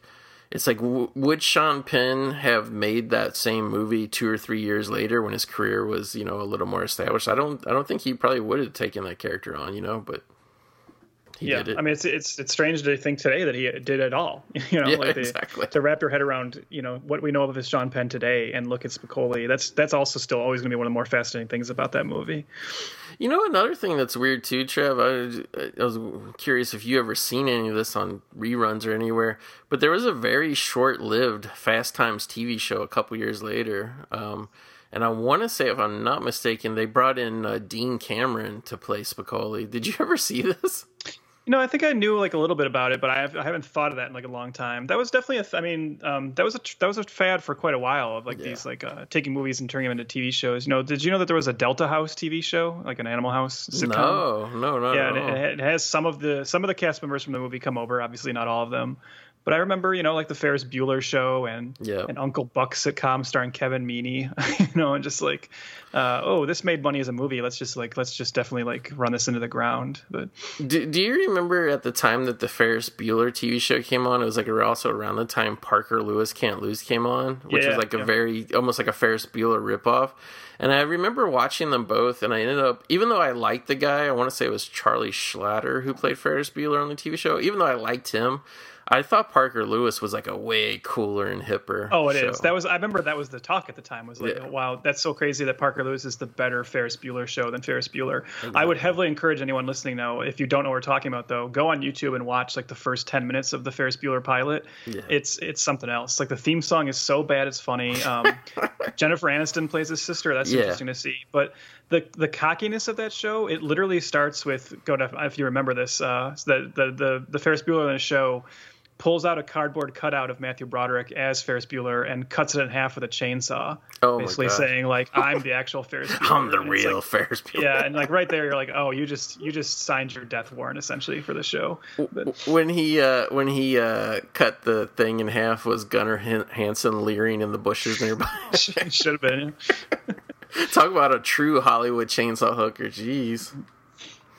But I do remember that the the uh, the principal um, was played by Richard Riehle, who's a character actor I quite like. Oh, really? And, uh, Yeah, and Richard le- At least he's less problematic than Jeffrey Jones. So Yeah, I, I I gotta say, you know, I know everybody's like, oh, the the principal, whatever, from Ferris Bueller. You know, the movie that the uh, the Jeffrey Jones shenanigans really kind of like put a damper on for me was actually uh, Howard the Duck. I mean, it's a lot for me. Like, I will flat out admit, like, until finding that out about Jeffrey Jones, I was on record as being a Jeffrey Jones fan. He was like one Yeah. of those actors who you I always were him. like, you were always happy to see him and stuff. And then, and Yeah. knowing what we know now, it's it's a bummer because he's a, he's a big part of a lot of movies I love. Wasn't he the wasn't he the dad and mom and dad saved the world or something like that? Mm-hmm. yeah, yeah. he's great. Yeah, um, I mean, Beetlejuice, you know, Ed Wood, uh, obviously like a lot a lot of that Tim Burton stuff. Uh, and then he was great in Deadwood. Uh, yeah, Mm-hmm. but oh well. Yeah, I was I was checking out uh, Abel Ferrara's New Rose Hotel last night, and I was like, oh yeah, I kind of forgot that this lady, that this lady is infamous now. But like, yeah, that's uh that, that's uh that's a weird thing. But then again, you know, uh, I guess I'm a hypocrite because I like I you know popped in the freshman recently. I was enjoying Matthew Broderick and was not thinking about him killing people on the roadway in Ireland. So you know. I guess uh, you know it, it, it's weird how some things bother you and stick with you, and some things don't. I guess I don't know. Well, I think it's always been that thing for me where the stuff you liked before you found out about it, you'll just you'll you'll just always like, you know. Yeah. Um, you can't really walk away from it, um, and then it's more a question of how interested are you in new material from those people. Yeah, I know. I know exactly what you mean. I know exactly what you mean because uh, obviously not nearly as heinous as a manslaughter or uh, you know other heinous things, but just like people who like. Uh, oh, I, I guess a, a tradition. You know, just like like I've been. I would say lately, but in the last whatever pandemic time, I've just been coming across a lot of great '80s James Woods um, movies that that that uh you know whatever, and it just like when I when I watch his movies from back then, I'm like, I never thought he would turn into like this super controversial figure. Like I just so I mean I knew he was like a pretty weird actor guy, but like I never thought he would turn into you know and like all the weird mm-hmm. shit and and I never wanted to hear so much about how supposedly giant his penis is, whatever. but you know what I mean? It's just like, like it's like that thing of sometimes like almost like people you like for a certain reason, and like like he was always like you know especially some of his films like cop and bestseller like he plays like a, a, a cocky prick. And you never think like oh that person's just like 20 years from now 30 years from now is just going to become a caricature of uh, the characters they used to play you know what i mean? Yeah yeah. So yeah so yeah, sorry, but I don't know. It's like a stream of conscious when you talk when you think about old shit. You like yeah, no, no. Like, well, it wouldn't be one of our episodes without some kind of tangent. So yeah, that's true. So Trev, what do you got next on your list? Yeah, I'll get us back on track here. Uh, so, my, so my second, um, I don't know how you feel about this film. But I'm not sure we've ever talked about this franchise in general or the, or this particular entry, but uh, this is uh, my number two is uh, Star Trek Two: The Wrath of Khan. Uh, my my favorite Trek film by far. I think that's you know you know usually fairly the general consensus. Um, but this is a very interesting film because uh, you know as a I, I'm a Star Trek fan up to a certain up to a certain point. I'm not into any like the new Trek stuff or whatever, but uh, my fandom really started with the movies. I definitely saw more of the movies before I went and started diving back into the show. Um, but also when we were young, you know, Next Generation was on. I'd seen more of that than anything with the original cast. So I, I, really knew the original cast primarily from the movies. And this is one that was on cable a lot. And uh, and it was just when I was a kid, this movie was like so thrilling. I thought this was like as good as it gets in terms of action, and it's it's funny to sit down and watch it now. And obviously, I think this would this, probably younger generation wouldn't call this an action movie, but uh, to me, it still is thrilling. Maybe that is just the nostalgia, but it certainly is these two incredible characters. Right? This is, I mean, William Shatner at his best as as uh, Kirk. I know it's very in vogue to make fun of William Shatner's acting style and just say he's not a great actor. But when he like when he really lays into it, I, I think he does have a, a, particular skill, and I think Kirk is a great character, and he's really at his best in this film. And then to give him just such a pure nemesis uh, of Ricardo Montalban just having the time of his life as Khan, one of my favorite like on-screen villains ever, because he's just like talk about chewing scenery. He's just devouring it. Um, and he's just in this battle of wills between the two of them. You know, these two characters who never appear on screen together in this movie, and yet you still just see them, you know, in your head, you just think of these two as like, oh, that's the one, this like this eternal kind of, uh, you know, uh, enemy kind of relationship. Uh, the ear things freaked me the hell out when I was a kid. That's a that's an image that sticks with me and still grosses me out and uh, yep. is upsetting. Uh, just the fun of you know it, this is like really the first time they ever really established Star Trek as kind of naval battles in space and just how, how well done that's that is. But the reason I say it's an interesting film also is I also acknowledge this this movie is so important in Star Trek history because this is the point where Star Trek really changes and goes in a different trajectory. Because you know Gene Roddenberry was very instrumental in the first Star Trek film, which people did not react very well to and control was kind of wrestled away from him on this one and was given over to the director Nicholas Myers, who was on record as being not a Star Trek fan and had never watched the show. And it's it's interesting then that you know the movie he makes is actually a, a direct sequel to an episode of the original series. But he takes that and he instead decides decides to put like a little bit more action in it, get it to be a little bit more philosophical and not just you know what what Roddenberry had been doing with the uh, everything is peachy keen in the future kind of approach um, yeah, and I get it, it, it. sends the movies in a different direction. I think it really informs Star Trek in a way that ultimately maybe ended up being a little negative.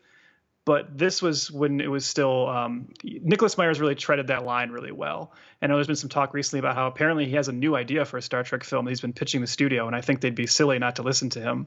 Uh, because this this movie is just is is brilliant, and uh, this is one I would put right up there with like Star Wars. Is like people you know that that that dumb old debate of Star Trek versus Star Wars.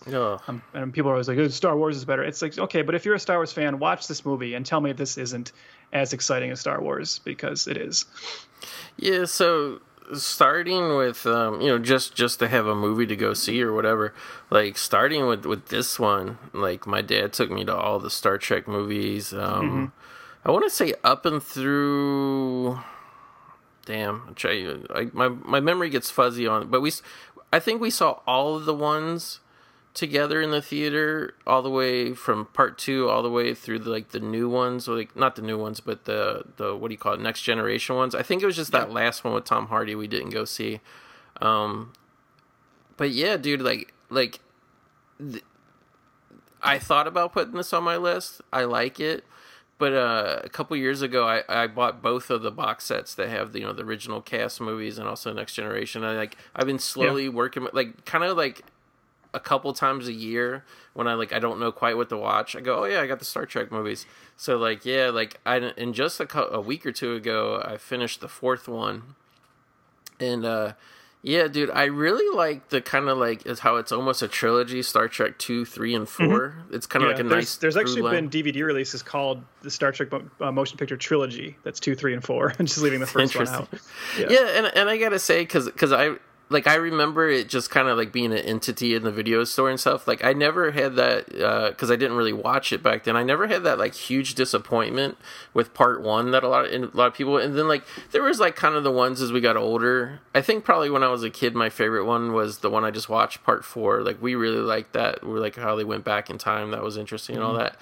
But like yeah, like I kind of justified leaving this on my list because it's weird, Trev. It's like, and I think we talked about this a while ago, but there's something about Star Trek when, like, you would never see now when you watch a a science fiction movie that a is very serious. I mean, like, I get it's outlandish stuff, aliens, crazy stuff, like whatever, but it's done in a very grounded manner. And like, I just love how old the cast was by the time they started making the movies. In honesty, like, it's nice to see adults star in movies. So, like, my justification for not putting, and I know Rathcon obviously is always always considered far and above the best Star Trek movie ever made, but it doesn't feel that way to me personally. Like I, okay. I, I, like I've watched one through four over the last couple years, and it's like I love them all. Like I will, you know, like like especially because like how we said two, three, and four is such a through line. Like like to me, it's just it's just one chapter. So like. I mean, obviously there, you know, there could be some. I guess it's just like a Star Wars effect, dude. It's like I don't really. Well, so episodes one through six, I should say, Star Wars, like they're all different, but I don't really like, you know, even though I probably like A New Hope the best as a, a standalone movie, like I, I don't judge them against each other. So I was just kind of like, yeah, a Star Trek movie is going to end up on one of these lists for me eventually. But um, one thing I did, I was curious about because the box set I had, it's a little bit older. It was before they did that director's cut. Like, what, what what's your take on the director's cut of Star Trek Two Wrath of Khan? Which the preferred I, version? I've never I've never seen the director's cut, so okay. I I have a box set too, and the box set only has the original cut, and I've really I don't know if I have much interest in checking out the director's cut. I guess I should since I love this film so much, and it's weird to think I don't. But it's that's the thing is I, have never felt like um, it just feels so perfect. You know, like yeah. I, am wor- I'm I'm worried about engaging with the director's cut in a way. Yeah. Uh, I mean, I guess maybe someday if it, you know if it was ever put in front of me, uh, it's just I have no interest in like necessarily tracking it down and buying it because I because I have the version that I love and that I can put on every time and watch. Um, yeah. So yeah, it would just be pure curiosity and like it and availability that would get me to check out the other version.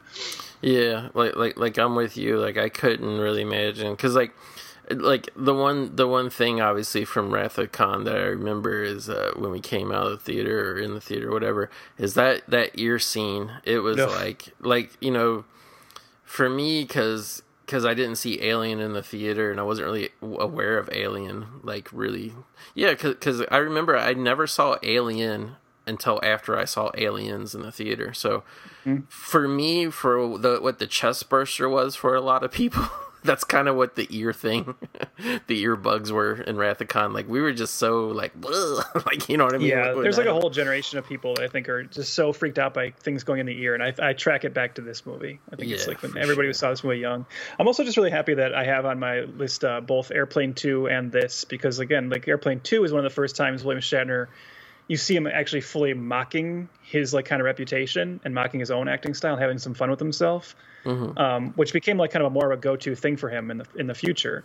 Uh, following that, um, but then you have Star Trek Two, which I would put up there as probably his best performance, where he's, oh, like, yeah. he's really showing that no, no, no, he's not just the joke. You know, like like give him like a great script and give him you know give Kirk like this really emotional through line, and he can pull it off. So I, I, I got to ask you because why not? We're talking about it. We might not talk about this for a while. And I recently, you know, with like uh, the last six months, uh, I watched three and four. Um, how do, how do you feel as a fan that they kill Spock and immediately bring him back? Like that is that is one thing. Like even though I like the whole trilogy, um, you know, and I as as you, I like three, I like four. Um, not so hot on five, but I love part six.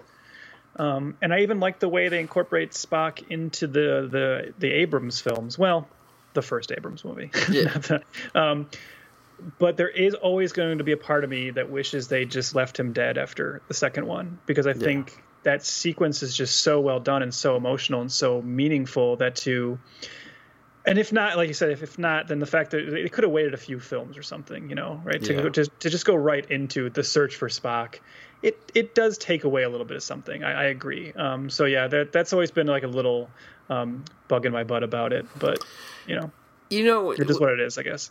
yeah, like The thing uh, is, like people like, despite what people say, you'll you'll often hear people say like, well, they clearly like chickened out, and that was not the plan. But watching the movie, it's clear that that always was the plan because. Right. they do have the scene where he does the mind meld with Bones. You know, they Right. they do show you him putting his memories into Bones' head, so it's uh, clearly they know they knew where they were going. But but still, I wish they had stuck with it. Yeah, like it, it's it's very weird, and it's one of those things. Like in years past, I always looked at it in a more cynical way, in honesty, and I looked at it as like they lost their nerve type thing.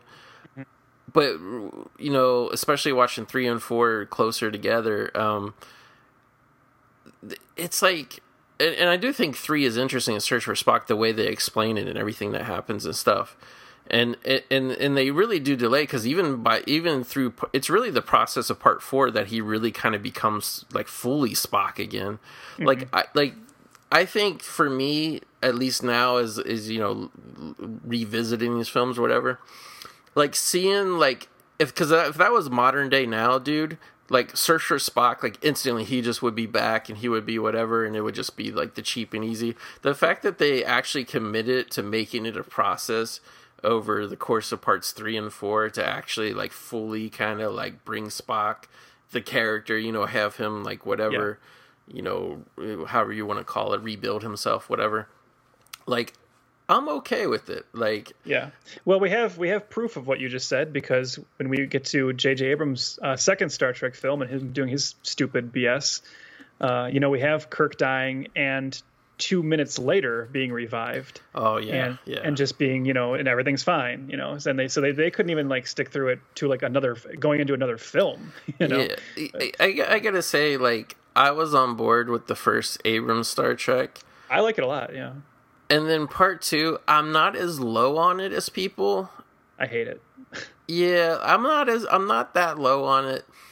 But um without going into a whole nother can of worms, like I'm almost in very close to being full on JJ Abrams boycott film. I mean his I, I dude I, like it, to me I don't know. I don't know how to describe it. Like I I've never seen a director of big movies at least you know like I don't care if I'm watching some ch- shitty cheap Roger Corman New World Pictures type thing. But of major studio films I've never seen somebody pander so fucking hard and also just be willing to say oh this happens just cuz it just cuz I wanted it to happen. Like like mm-hmm. it never earns anything that motherfucker. Like you know, and, and he turned around and he kind of did it with Star Wars. I mean, yeah no I mean that's I mean I so I think with, I, I like his first Star Trek film and I like his first Star Wars and then the second ones he did in both franchises are atrocious and I think yeah, this has been said before, but I think he like what he's really good at is he's uh, he's obviously great at casting, as you see with the casts he put together for Force Awakens and for Star Trek. Uh, he's a great visualist, you know, and he's very good at making sequences that are exciting. Like that's what he's strong at.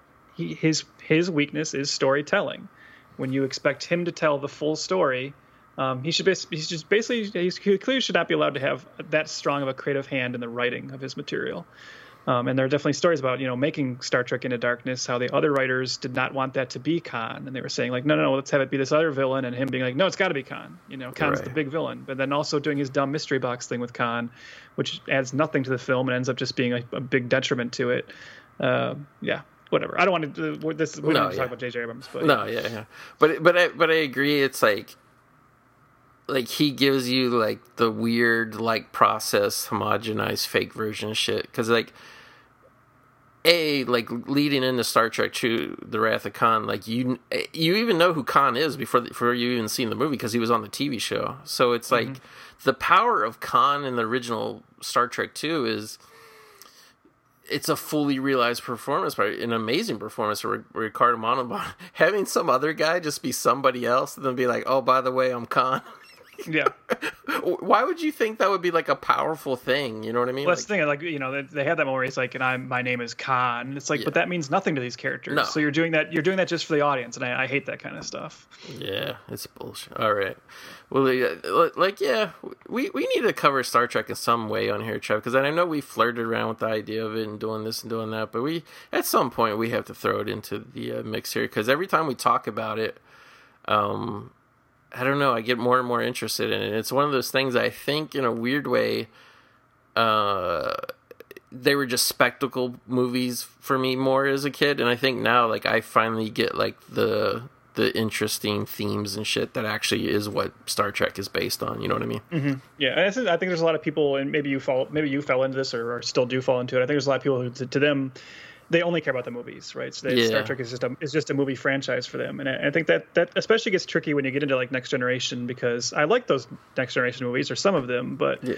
That the characters feel very different than they do in the TV show. Like they, the movies turn Picard into an action character, which he's not at all in the TV show. So you know, it's it's two, it's definitely two different beasts. The the TV shows and the and the Oh, film completely. franchises. But I like them both. And, and you know, like like I just happened to like Star Trek was still a thing on TV and reruns. Don't get me wrong, but it it, it was it, it's not like now where there's like a network that's running it nonstop. Like they were very scattered. Like I never, you know, I never could watch them beginning to end as a kid, and like I don't even think.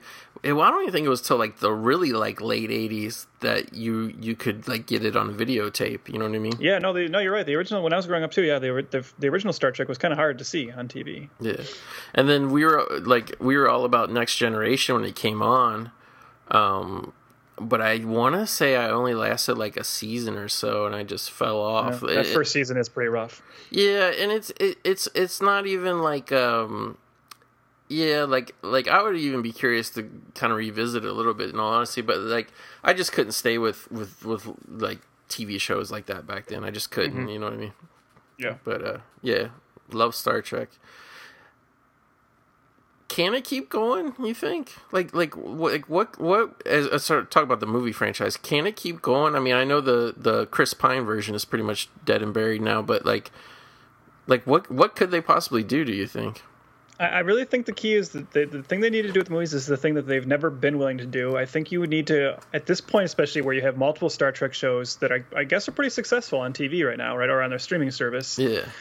I think you need to further break apart the movie and TV world, and I think you need to just create a, a separate Star Trek movie franchise in its own timeline with new characters, and have Right. that be what, and, and not be another like reboot, and not be what the characters that are on the current TV shows.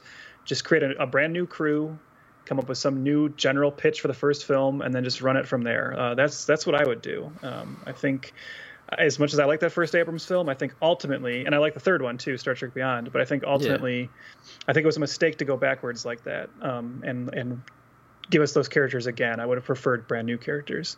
Yeah. I even have the collector's cup from Star Trek Beyond. I like it a lot. Yeah, it's good.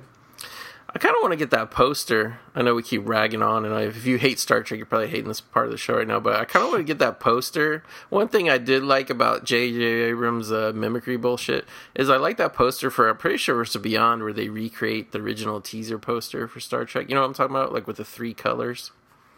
Oh yeah, yeah, yeah. I know what you're talking about. Yeah, Yeah, it's cool. I might. Yeah, I think to- that was Beyond. Yeah. yeah, I might have to get that if I ever get a big enough house to put posters up. So anyway, moving along, I won't have too much to say about this film because uh, we uh, I covered it uh, about a year ago on the podcast. But dude, I have fallen all in love again, all over again, Trev, with the original Poltergeist film. I love this movie, man. Um, always loved it. Loved it as a kid when I saw it.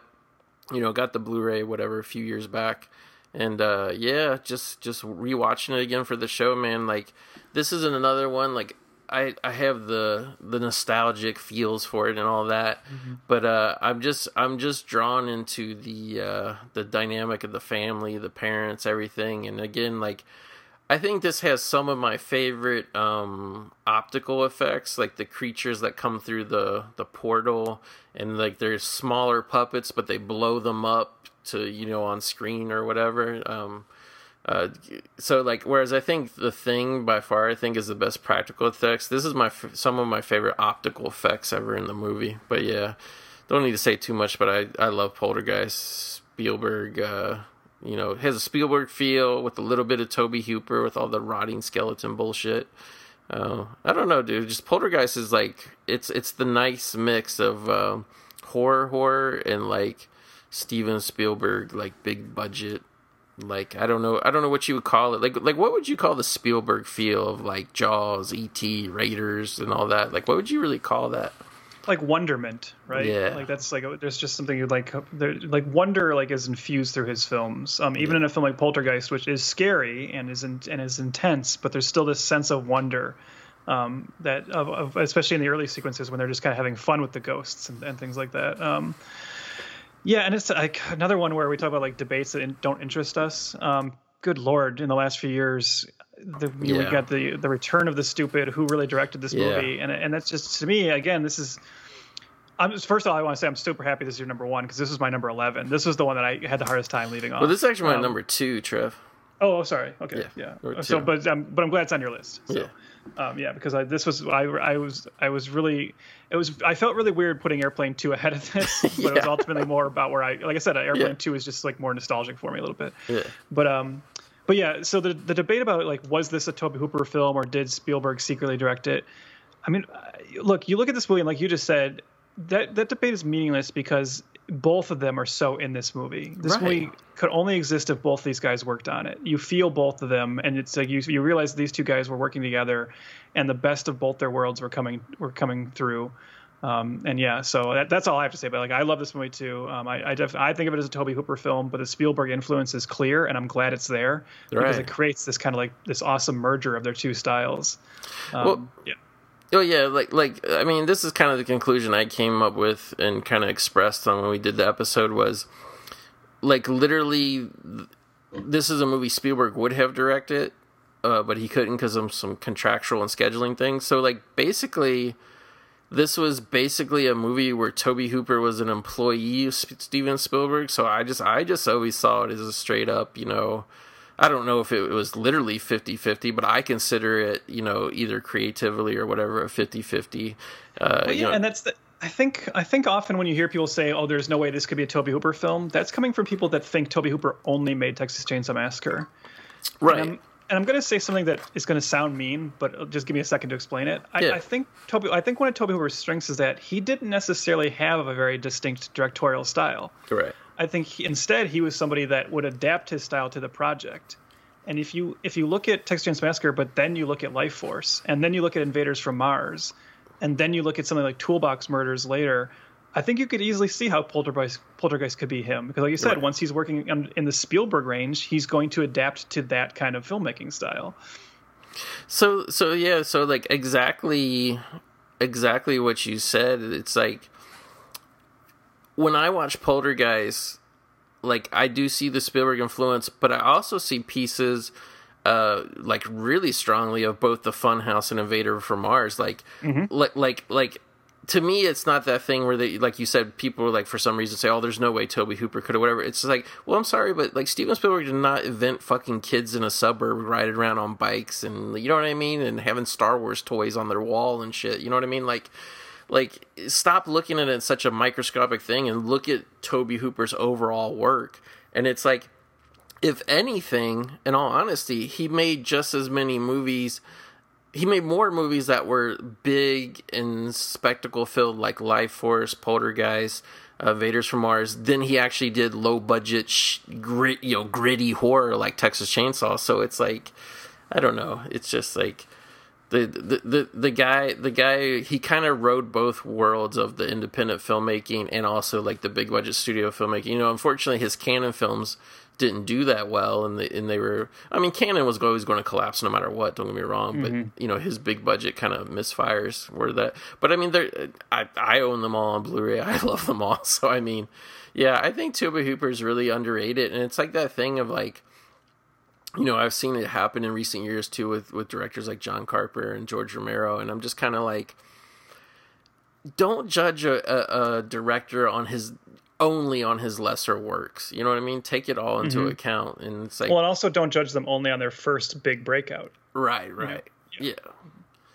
I mean, I always say judge a guy's career more on the quality than the quantity in terms of like even if a director has three or four bad movies, if he has one or two great movies, it's like that's that's actually more than most directors have. So, you know.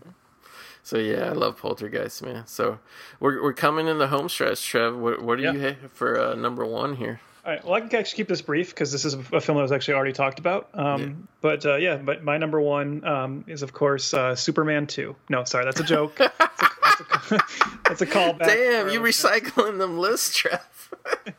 So for for the listeners who don't know, uh, due to some internet shenanigans, I accidentally put Superman two on both my 80 and 81 list uh, because apparently it was like shown one time December 80 somewhere, and Yeah. so I got my wires mixed a little bit on that. But, uh, Well, but no, well, the, the best part too is I didn't notice either. yeah, no. Um, but no, my, my real number one is uh, Blade Runner. Um, so uh, I am one of those guys who says uh, who actually prefers Blade Runner 2049. That that was my favorite film of 2017, but Blade Runner is my favorite film of 1982. So the thing is, I, I love them both. Um, and to what you were saying earlier about you know oh some people talk about how like Blade Runner is kind of boring or you know the story's not super strong. Like I actually I get that, and I, I there's a part of me that kind of agrees. Right, it's not the strongest story. I think I even have issues with the story. You know, when you ultimately think of the logic of it, you know, in those, especially in like the final scenes, it's like, well, why is Deckard even still bothering looking for Roy Batty if Roy Batty is just going to die in like 15 minutes anyways? It's it doesn't seem like there's a point to it. That's not that's not the thing about Blade Runner. You were you were kind of speaking this earlier ago. Blade Runner is a film I can put on at any time and just get pulled into that world. This is a movie you experience more than you watch. Um, just the visuals of it, the tone, the music, all of it comes together in a way where I'm just completely entranced by it the entire time it's like you want to you want to live in that city you want to like you want to breathe that city in you, you know you want to like touch it and smell it and see what that's really like because the pro- production design is just so incredible. You know see, and watching it being very aware of how influential it was and knowing that you're seeing like the birth of basically like 90% of sci-fi films that follow. Uh, so i'm actually kind of glad the story is kind of lackadaisical and slow moving because it allows you to just spend time in this world and kind of kind of float through it a little bit and it's just it's gorgeous. And like I said, that that Ridley Scott style, it's just it's all on display. Um, yeah, and then uh, you know Harrison Ford's very good in it, but uh, Rutger Hauer, what a what a performance! Uh, you know that the the end of that movie is super emotional. Uh, it does get to me.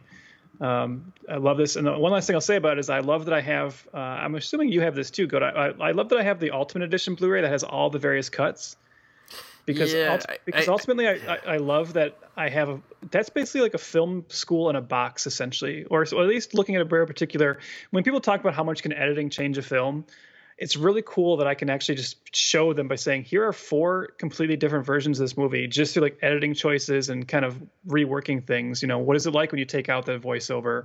What is it like when you change some orders around you know? And I just love that uh, that's all available as opposed not to not to crap on George Lucas but you know his whole thing of like not allowing the original cuts to be available of Star Wars. I love that Ridley Scott was more like, no, no, no, let's make every version of Blade Runner available so people can see this evolution to where it finally got to what I wanted it to be.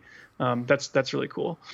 Yeah, I have uh, the whatever Final Cut Blu-ray, but I actually uh, have the whole set thing on HD DVD, and uh, I, I'm kind of like whatever. I've watched clips of it, watched chunks of it. Trev, I've never watched the theatrical cut all the way through. Yeah, And and I've always had a prejudice against it because I'm like, well, this is the version Ridley Scott kind of says is bullshit. yeah. Well, What- Harrison what- Ford doesn't yeah. like it either. Yeah. Yeah, what what do you think? Should I let that continue to take, or should I just take in a, a one time viewing of the theatrical? Yeah, I think cut? if, I think if you love Blade Runner, I think it's worth watching one time. Um, and, and even if it's just to see, like the last time I showed this movie to someone for the first time, for them, for, to introduce it to them. Um, afterwards, I was like, okay, you need to you need to see what this voiceover is like. yeah, and we were both watching it and like laughing at it because it is it is really goofy and you can tell Harrison Ford doesn't want to be doing it. He's been very open about that and it comes across in his vocal performance. Um, but yeah, I think it's worth seeing once. And, uh, and if you have the whole set too, the the making of a documentary on there, uh, Dangerous Days is Yeah. fantastic. Yeah. yeah. I watched that about a about a year ago, maybe a year and a half ago. But like, yeah, like another reason I've never really gone into the theatrical cut, and I was kind of surprised. Like, I finally, I kind of got curious about it because our our good friend Jelly, who was just on this show recently. I don't know if straight up if he prefers overall the theatrical cut, but like I th- I th- if if I'm remembering this correctly, I think he was saying like he misses the the voiceover or whatever. And I was always afraid of of watching the version with the voiceover because Blade Runner is actually one of my favorite um, Harrison Ford performances. At least mm-hmm. I guess maybe genre performances. And I like the like the whatever director's cut version. Like I thought it was great, kind of how understated he was, and I didn't really want to hear like a narration that would explain his thoughts too much. If that yeah, makes no, sense. it's it, it is it is explaining too much. There's moments where he's just sitting there and like they have the voiceover telling you what you're seeing on screen, um, you know, giving you backstory to him that we don't need. I think I want to say that Jelly likes the voiceover ironically. I okay, think that's the okay. case. Uh, I at least hope so because uh, it doesn't yeah.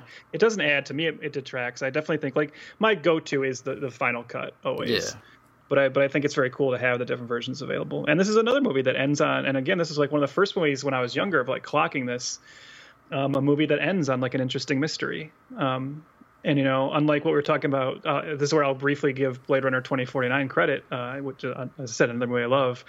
They figured out the right way of like doing a sequel that brings up that mystery but still doesn't answer it, which I was very happy about because um, it's another one where you don't you don't really want the answer. So and here, and here you have a case where like Ridley Scott yeah. and, Harrison Ford have both given different answers, which is fine because to me that means like good. Then they're still not an official one. Yeah, yeah I, I, gotta say the answer that much like the you know the conclusion of the thing, the answer that Ridley Scott in recent years has given, that never crossed my mind ever when I ever the many times I watched the movie. So. And, and like once he said that, I kind of see the clues that he's leaving there. That could be a possibility but I st- like I just I, I don't know I just I don't buy it. it it doesn't feel earned to me or it doesn't feel like at the very least like if even if that is a possibility that that would be definitive you know what I mean mm-hmm. the one thing the one thing I don't like and I'm curious what you it's like literally the only thing I don't like about the movie is isn't it that like uh, footage from The Shining they use at the end like when, when uh, the very end when they're driving away in the car or whatever uh, I don't know yeah. I thought it was. I don't know if it's on all the versions, but like, yeah. Anyway. The I'll one t- thing I don't like is there's a scene where he uses like some, um, you know, future tech to uh, zoom into a picture, mm. and and then at some point he actually has it where the tech is able to turn a corner in the picture, and that's always bothered me because I feel like that even that breaks like the reality of like that makes just no sense. right, know? right. Like yeah. That is weird, but yeah, I, I, I love Blade Runner and um yeah, like I have to say, like it's interesting that that you're one of the people that you love it, but but you like the sequel even more. I have a hard time grasping if if in my in my mind if the sequel feels authentic or not, and I don't know if that's not because Ridley Scott didn't make it, but I think more than anything, and I've been kind of I don't know like yeah I don't know well, Hampton Fancher wrote it. I mean, so it's you know Ridley Scott was definitely involved. Um, I think. I, I, mean, maybe I see what you get a little bit. It doesn't have the same exact feel as Blade Runner, but again, yeah. I don't know if I wanted it to. Um, right. You know, just the just the way you know, like you could say, does Aliens feel authentic to Alien because it's a different vibe? Right. But it is. It's it's kind of the same thing of like Blade Runner 2049. I thought what I what I find amazing about that film is it found a way to make what is uh, admittedly a more blockbuster version of Blade Runner, but I, I thought it I didn't think it sacrificed any of like the intelligence or the kind of deeper meanings. I think that's still in there, and I think yeah. that's why I love like Denis Villeneuve. I think he's that he's proven to be uh, like really like with stuff like that and Arrival, um, he knows how to like perfectly find that balance of of heady ideas but still uh, the kind of popcorn fare that draws right. in a mainstream audience as well. I mean, obviously, it didn't work with Blade Runner 2049 because it bombed, but right, you know, right. well, which, but you, but you know what though? It's like in a weird way. I know we all think Blade Runner is this huge movie, but it's like. I think there's something weird, and it's again with the the studios trying to kind of mine the nostalgia, you know, ploy a little bit. But mm-hmm. I don't think it it it really ever pays off the way they want when you make a sequel to a cult film that was a flop because the same thing happened with Tron as well. They made like yeah the the the blockbuster modern day Tron Legacy, and it's just like, dude, it's like nobody really liked this forty years ago. You know what I mean? And like with Blade Runner, I have to say because I do love Villeneuve too. Uh, it took me a long time to see The Arrival. I finally checked it out on video, loved it. Uh, saw Prisoners in the theater, loved that. Um, yeah, with with me, it's less like I don't think he prostituted the Blade Runner story. I don't think he made like a sellout version of Blade Runner. With me, it was just more like I almost question like in a weird way the kind of like spiritual morality in making any sort of sequel to Blade Runner, if that makes sense. Like to me, it was just like I guess maybe it was like one of those movies where it's like I think I think I think it just maybe would have been stronger to just make one film. You know what I mean? I mean, I guess I kind of get that, but I guess I, I ultimately do disagree because, as I said, it's a world I want to like live in more. And in fact, I've even like there's there's recently been a comic book called Blade Runner 2019 that I've been reading. Wow. Um, and, and I just feel like yeah, that's a world where um, you know, if there's so much you can explore in there, and I'll I, if they if they ever made another Blade Runner, I would definitely check it out again. I would watch a Oh, Blade yeah. Runner show. You know, it's like Yeah. it's just a world I think is worth exploring. Well, um, let me ask you this question because I think maybe this is where some of the roadblock is coming for me personally. Would you have easily? Uh, do you think you? And it's again, this is like a what if theoretical question, but do you think you would have enjoyed Blade Runner twenty forty nine just as much if uh, Harrison Ford or his character weren't in it at all? I think so, especially since he comes in so late, Right. right? Um, yeah, uh, which I thought, which I also liked. I liked that the movie had like the um, the kind of courage to not have him be front and center for Right. the entire movie. Um, I'm sure partly that was knowing Harrison Ford. I'm sure that was partly his decision as well. Um, But yeah, I, I think I think he's used just the right way in it to where he's just peppered in enough at the end to to be that callback. But I do think I would have because, as I said, I, I mean, and not that a movie is the same as a comic book, but the comic book I was just reading, Blade Runner 2019, that's a the story of a of a, of a, an entirely new character, a different Blade Runner, Right. Right, just this like new story, and I, I think I would have I would have still enjoyed it. But I, I think it is nice that it does serve as a direct sequel and, and pays off some of these story elements. Yeah, I think that maybe that's the problem with me is like I do enjoy Harrison Ford's introduction, uh, the way they kind of introduce him in Blade Runner twenty forty nine, but like, yeah, I, I think I would have preferred it if it was strictly about Gosling's character, but whatever. I still need to watch it again. I've only seen it since in the theater, and it was kind of one of those things where I was kind of like, I just immediately wrote it off like in my own personal head canon, and it didn't exist. Um, and then also too, there was a let's be honest, it was a trend of mining every nostalgic sequel you can get, and thankfully that's kind of stopped. But uh, yeah, I, I need to give it a revisit for sure. But yeah.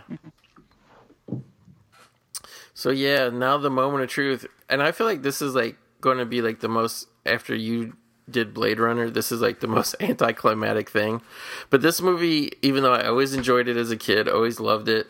This movie has become a personal obsession for me over the last ten years. Uh, I literally buy as much merchandise as I could. I like literally over Christmas. I um, I purchased six or seven new T-shirts uh, with imagery from this film.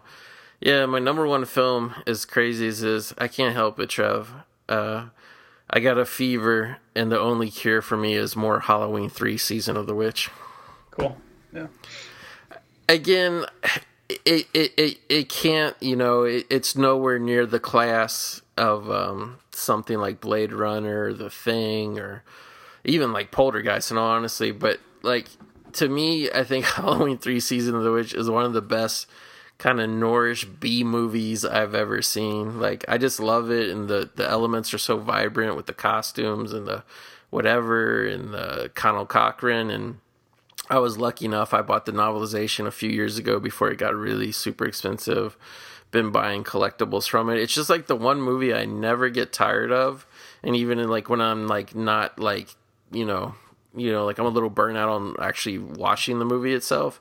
I always, um, you know, like I said, I'm always on the hunt for new collectibles, and like I kind of love how this movie went from being universally hated to like I don't, I don't know if you're like up to date with everything, but like this is like almost a cottage industry, Trev, of of re-releasing these masks. Yeah, like, Halloween three season, which will not go away. I love Yeah, it. Yeah, no, no. In our in our lifetime, it's gone from that's the crappy Halloween nobody likes Yeah. to what do you mean you don't like Halloween three? Oh, you're an idiot for not liking it just because Michael Myers is in it, and, I, and I'm very happy to see that shift. Yeah, Exactly. I love it. I could, I could tell you how cool it is, Trev, because Atkins has sex with a young girl, but I really don't even care about that part. I really don't. now, is there like because I I quite like Halloween four uh, Yeah. quite a bit, and uh, you know, and I there's other sequels that you know have bits for me. Um, you know, I like some of H two O, and but is there a part of you that does wish that Halloween four had just continued this trend and that you know he would have they would have stuck to this? I mean, I think I, we- I think you and I have talked before about how like obviously the mistake was waiting till the third one to do it. yeah. Um, people would have accepted it, I think, better if it was the second film started this like oh these are anthologies, but. Yeah. Do you wish that they had kept with that and not ever brought Michael Myers back?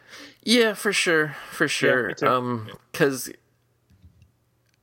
I really loved four, like when it came out, and you know, recent, you know, whatever recent times. I won't say it's lo- lost its luster, but I kind of see, like, I don't know, like, like, like, like to me, four, and e- even though it's a really insane hacked apart movie, even six has some moments I like. Um, but other than that, like you know, I like I don't want to be a hypocrite because I enjoy going to see these movies. I enjoyed the Rob Zombie ones. I enjoyed the more recent one, Jamie Lee Curtis came back and all that. But I just like let's be honest, there's there's no interesting story to tell with Michael Myers or Laurie Strode. And I know that sounds like an asshole thing to say, but like everything we know or we whatever about Laurie Strode, it all revolves around her relationship with Michael Myers. Like there's just you know, and especially if they would have gone in that direction, because that's what Carpenter was trying to do. Because he was like, you know, he he had some rights or some involvement in it, and like Halloween three was the last ditch attempt to keep him uh, connected to the Halloween franchise. You know what I mean? So, yeah, I I think it would have been better, and I.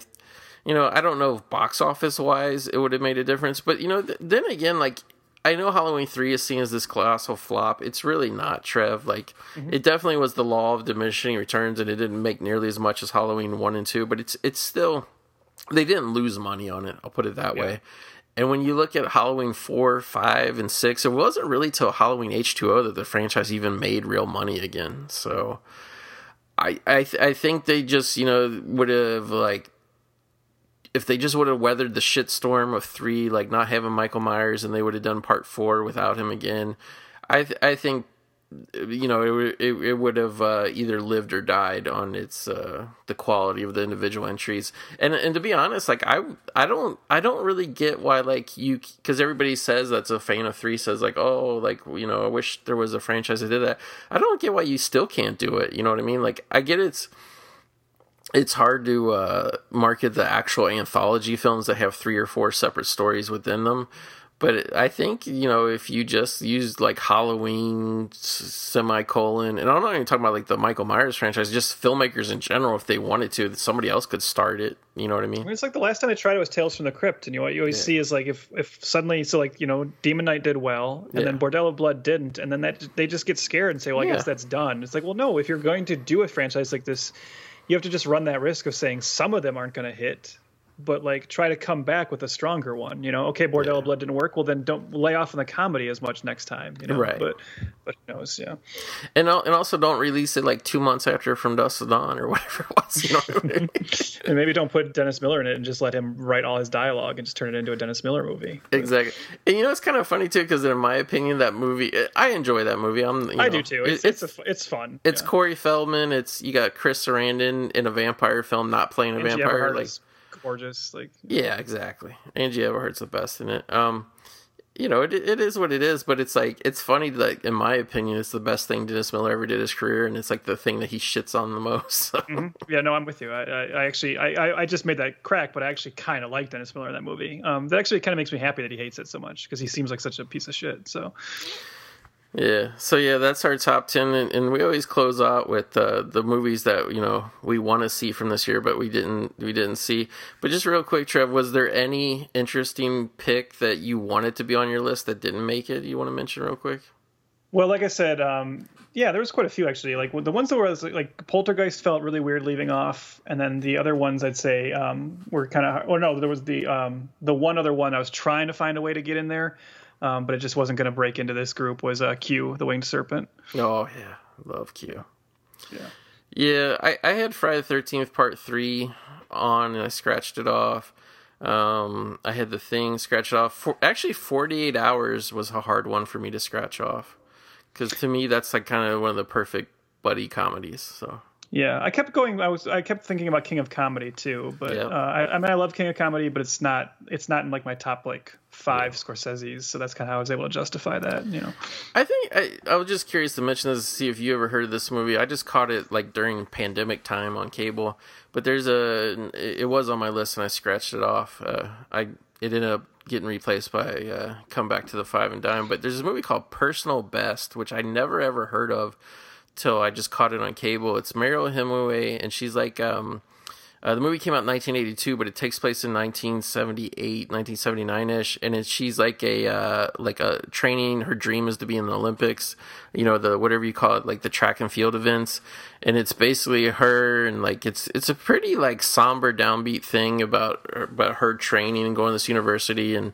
what was interesting was was uh, she kind of gets into a you know uh, and I was shocked to see this for a movie at the time, but she gets into a lesbian love affair with this other athlete who they actually got like a real life. I'm blanking on her name now, but they actually got a pretty well known uh, female um, decathlete uh, uh, athlete to be in it with her, and she it, it's like you never would have thought that they just plucked this lady into this movie because she was a um, athlete because she's actually really good and it's very it's got a lot of frank sexuality in it in all honesty and scott glenn is great and he plays their coach and uh, basically the gist of it and why i love it is through the course of the movie it takes place over a course of a year or two and her advancing in her training and setbacks and whatever but then the bomb drops that the americans are going to boycott the olympics so it's like the movie has a really bittersweet and this isn't a spoiler it's it's that's why it's called personal best is the athletes of that time the only shot at well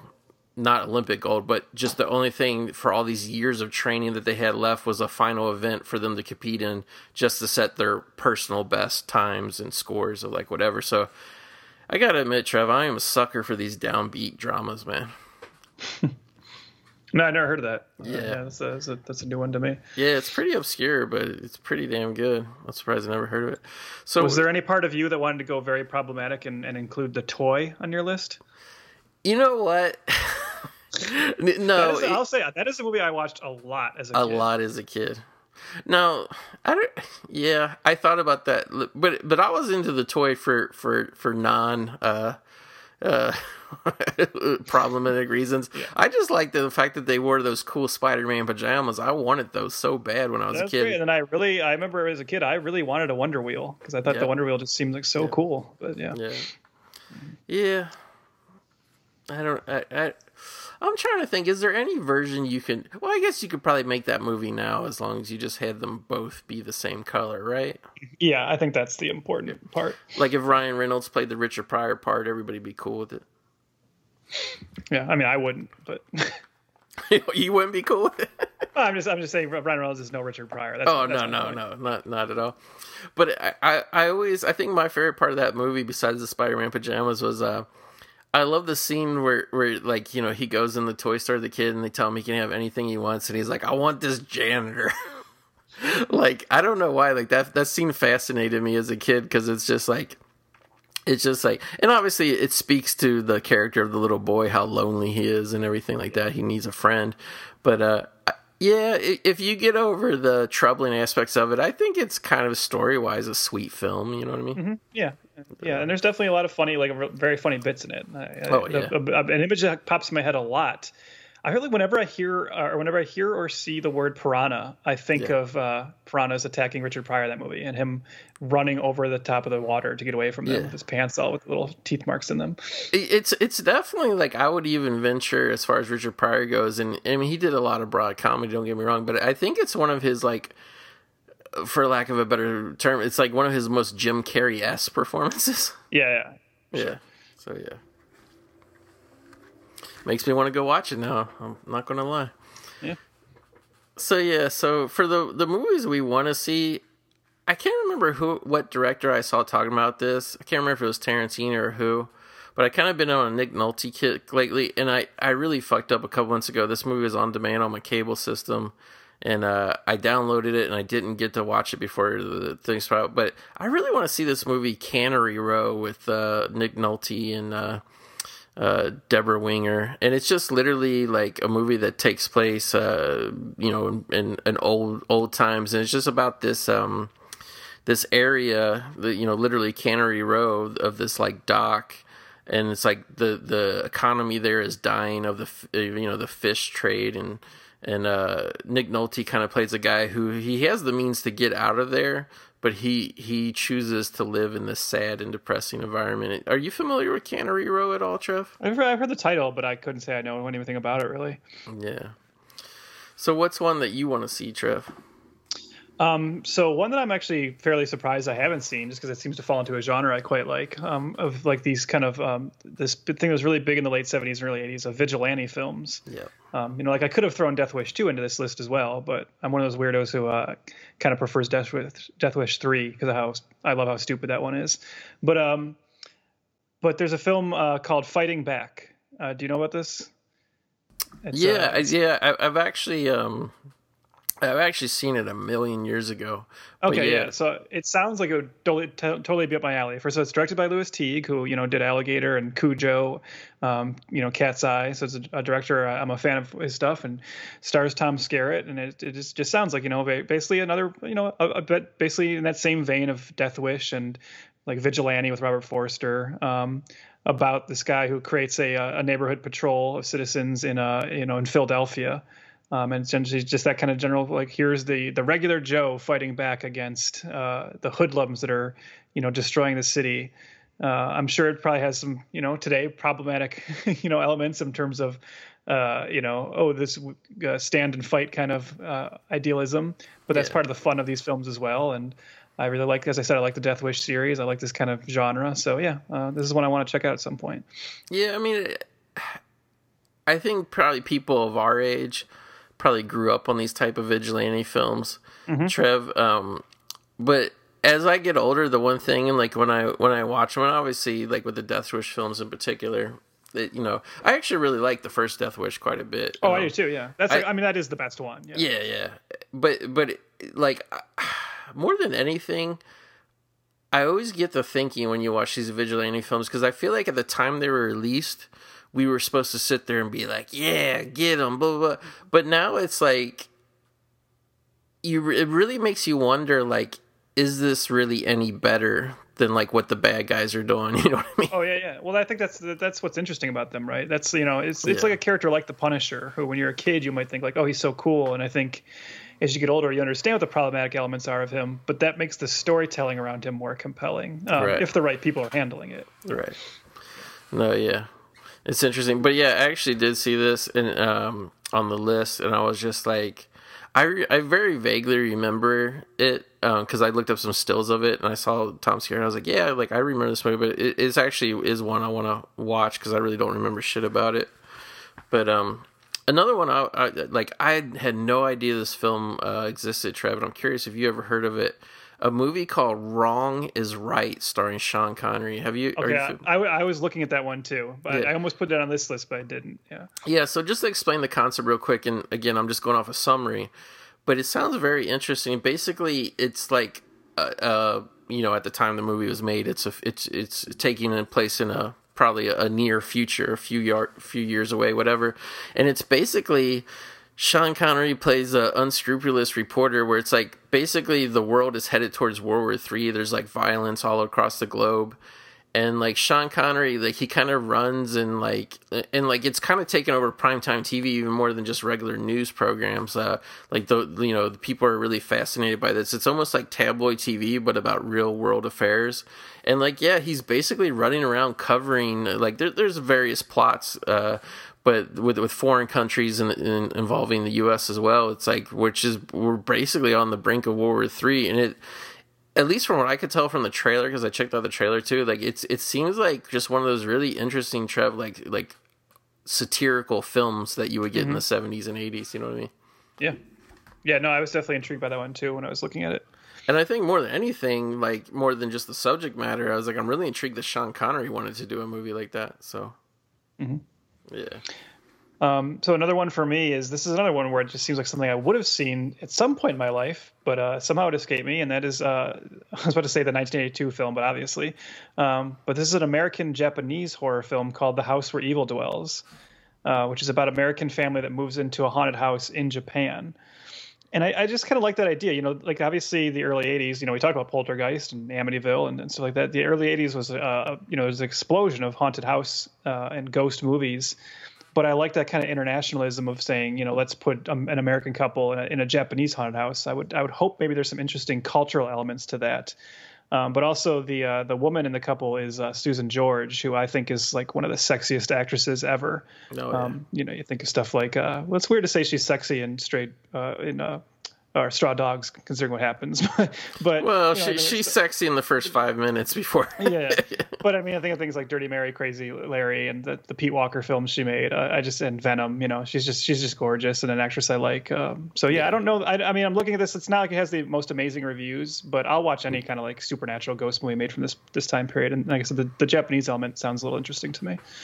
Well, since since we kind of broached the topic there, and we are being pro- problematic tonight, Trevor, what's your take on the uh, the infamous assault scene in uh, Straw Dogs? Because there's this weird take that uh, supposedly Susan George character is enjoying it, and I gotta say, I never really felt that when I watched the movie. Do you? Do, do you pick up that there's some sort of ambiguity with her character? I think there is. I don't know that I've ever read it like she just entirely enjoys it, but it's more like she just accepts it and decides that the way to like get through this is to kind of go along with it. Right.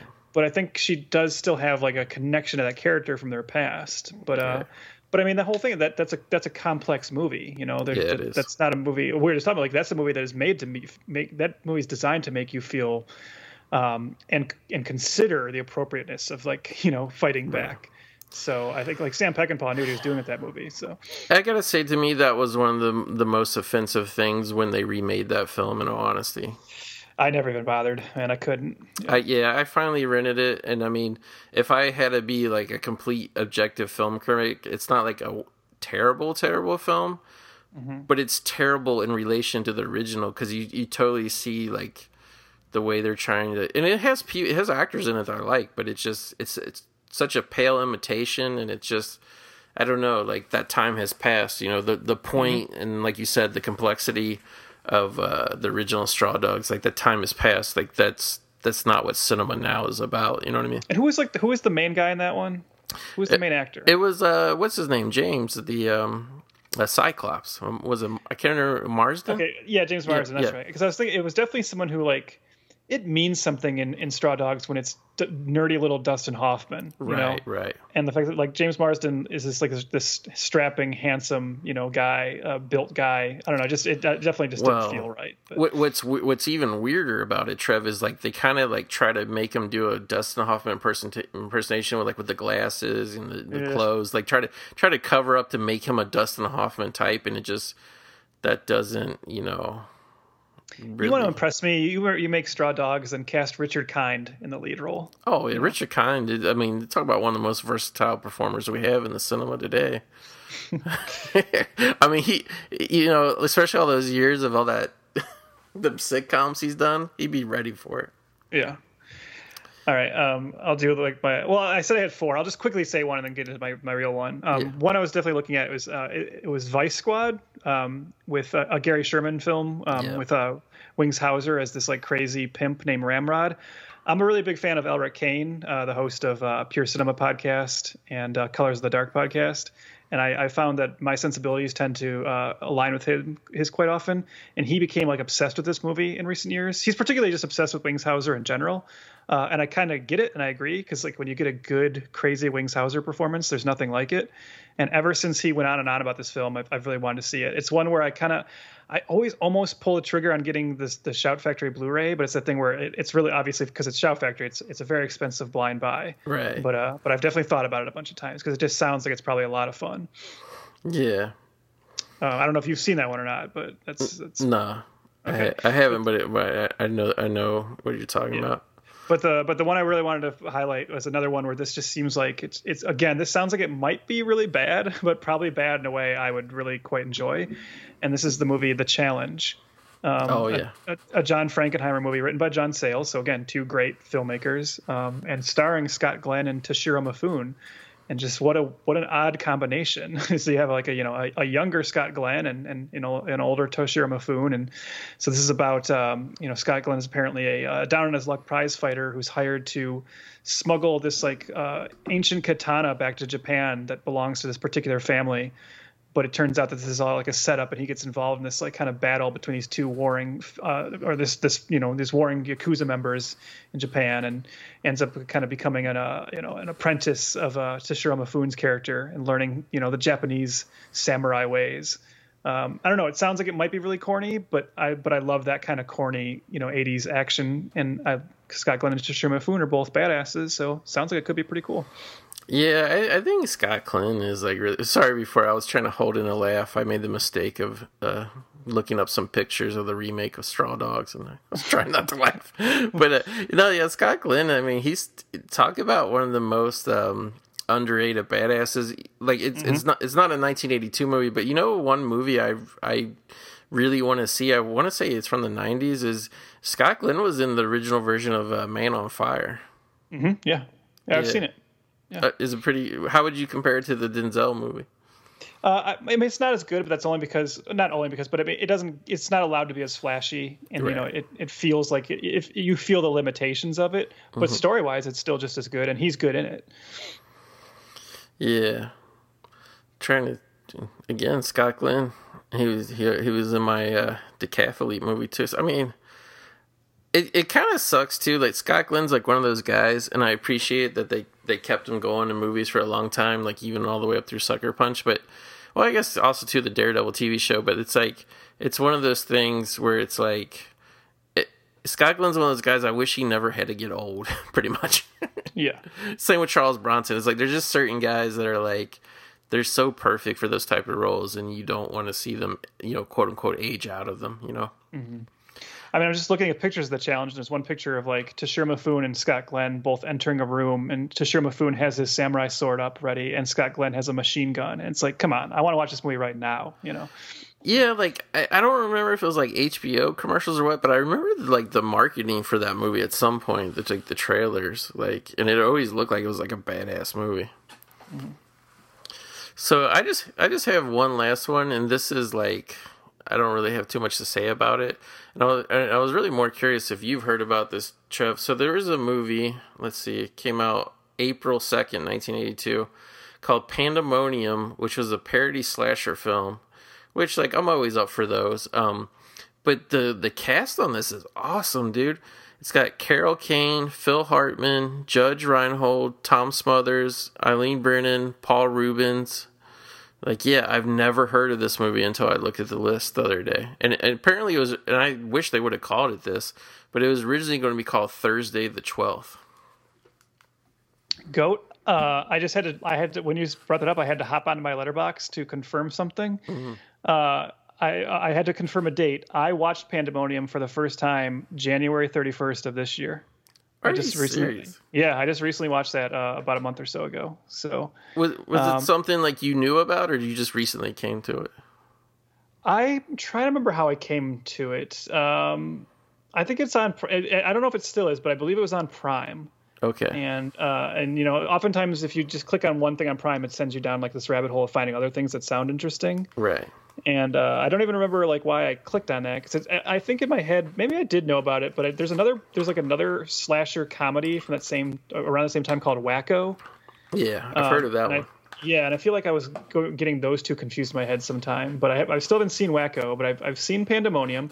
Now I will say I wasn't necessarily blown away by Pandemonium, but I yeah. think you'll like it. I think you should watch it. I think in, speaking to that cast you talked about um, kind of the the main person in it, the like what we would consider the lead role is Carol Kane, mm-hmm. and she is awesome in it. Like she plays like basically she's Carrie, she's a, a psychic girl, and they do like a lot of you know Carrie jokes. Um, but then really like the real show stealers are uh, Tommy Smothers plays like a, a Mountie who's on the case investigating the, the, killings, and then his sidekick is Paul Reubens. Wow and it's a very young Paul Reubens, and you can see him like trying out some of like the Pee Wee Herman mannerisms that he was clearly developing right then. Wow. Um, so like there, every time those two are on screen, the movie definitely like ticks up a little bit. Um, but it's a lot of like really dumb, really corny humor. But I was actually kind of impressed at how goofy and how surreal some of the humor was willing to be. So I will say, in my review, I basically talked about how I liked it more than Student Bodies, which was the other Yeah. like slasher parody of the time, which is a movie I always I've given that movie so many tries because I feel too. like I should like it and I never do. I can't get Uh, into it. Yeah, and I thought Pandemonium was was better than that at least. So. Yeah, and th- and that's really I was just like, well, when I read about this, I was like, I hope it's better than Student Bodies. But how awesome would it be? You could make a section on your shelf if you wanted to. If they would have stuck with the original title, you could have had Thursday the twelfth, Friday the thirteenth, and Saturday the fourteenth all right next to each other Yeah, missed opportunity. for sure. Was there any other ones you had on your want to see list, Trev? No, I mean uh, nothing that's like. There's a part of me that says De- I, I've, uh, Death Trap, I guess, but I feel like I have seen Death Trap and just Yeah. don't remember it at all. You know. Dude, I uh I don't even know which speaking of, I guess uh, actually it won't matter cuz by the time this airs it'll be gone, but uh yeah, Warner Archive, the final 4 for 44 sale, Trev. Get Yeah. But yeah, Death Trap was a blind buy for me on a 4 for 44 um deal. And I got to say like I love that movie. I, I, again, it's it's it's just it's another like play translated into a movie. It all takes place in one house. Um, I don't think it's quite over the. I think it's like over the course of two or three nights, spread out over time. But yeah, I I really like Death Trap, and uh, I think more than anything, I would recommend it to you, Trev. Um, that it's uh, it's interesting seeing Michael Caine and Christopher Reeve play off each other. So yeah, I would definitely. Th- that was another one because I kind of had this like back and forth between that and uh, come back to the five and dime where I was like, do I want to put two movies on my list that are like, because I I just love that novel approach. You know what I mean? But I do. I want to put two movies on the list that are basically plays turned into a movie. You know what I mean? That's not even the only play turned into a movie that Michael Caine and Christopher Reeve are both in, because there's also uh, Noises Off, which is Really? a '92, which is a '92 film. I've never. I I know about the movie, but I I knew Oh Michael man, Caine you, was. you you should definitely see Noises Off. You Okay. would, I, I know you'd like that movie. Yeah. I, I will check it out for sure. So yeah, so we have officially reached uh, the minimum re- minimal requirement for one of these uh, be- favorite movie shows. Chad. We are now at two hours thirty minutes, and Yeah. yeah, I mean that's that's pretty interesting. Can you imagine? Like, what do you think the cutoff year will be of like you know in time that that will will stop doing these, where where the year will be so great that we won't have to do them anymore. Oh, I, I don't know if that's the way to phrase it. I could keep going forever. You know, I don't know if I told you this before, Goat, but um, maybe I mentioned this to you. But like, uh, so last year in the early days of the of the the lockdowns and the pandemic, um, when we were first all struggling trying to figure out ways to like occupy our minds and our time, you know, one thing I did. Um, this was probably we're probably getting close to like the year anniversary of me starting to do this was I was like sitting in my apartment all day, you know, couldn't go do anything or whatever. And I was like, hmm, what should I do? And I actually started, I got out a, a notebook and I got onto Wikipedia and I started looking at all the movies released every year. And I started to write down every movie that I, re- that I know I saw in the theater in my entire life. wow. Because I've never been one of those guys to like collect, I've never saved my tickets and all that stuff, Yeah. you know, but I was like, well, let me just track this and see if I can remember what is the first movie. So I actually called my mom and like asked her what's the first movie I went and saw in the theater. Um, but but beyond that, then I was just kind of going off of okay, which ones do I have specific memories of seeing? And it was very interesting to do that and see how. You know, as you know, like I, I come from a family, like my dad was a big movie buff, and that's what made me a movie buff. And we would really go to the movies like almost every weekend. And even when, when I was, I'm sure you, it's the same for you. I have a lot of memories of going to see a movie when I was very young, but not remembering anything about the movie. Yeah, just yeah. knowing that I went to see it, and that was very interesting to you know to write down like, oh yeah, I remember that I went and saw this movie, but I couldn't tell you a damn thing about it. Um, but yeah, and going through and doing that, of obviously going through like the whole 80s and 90s, uh, it was always just fun seeing and revisiting like those films I haven't thought about in years. So that's why I think it's fun to do these episodes. It causes me again to look at those like year lists and just look at everything that came out through the whole year, and I just think it's a really fun like exercise. Yeah, for sure. And I, I gotta say, um, you know, there's been a couple for various reasons, whatever. There's been a couple periods over the last five years of doing this show where I slacked off and you know went a couple months without doing a show. Six, I think the longest was like six months without doing a show, and I I kind of regret it. And, and one of the main reasons why is like I like keeping us on track with this theme of talking about particular years.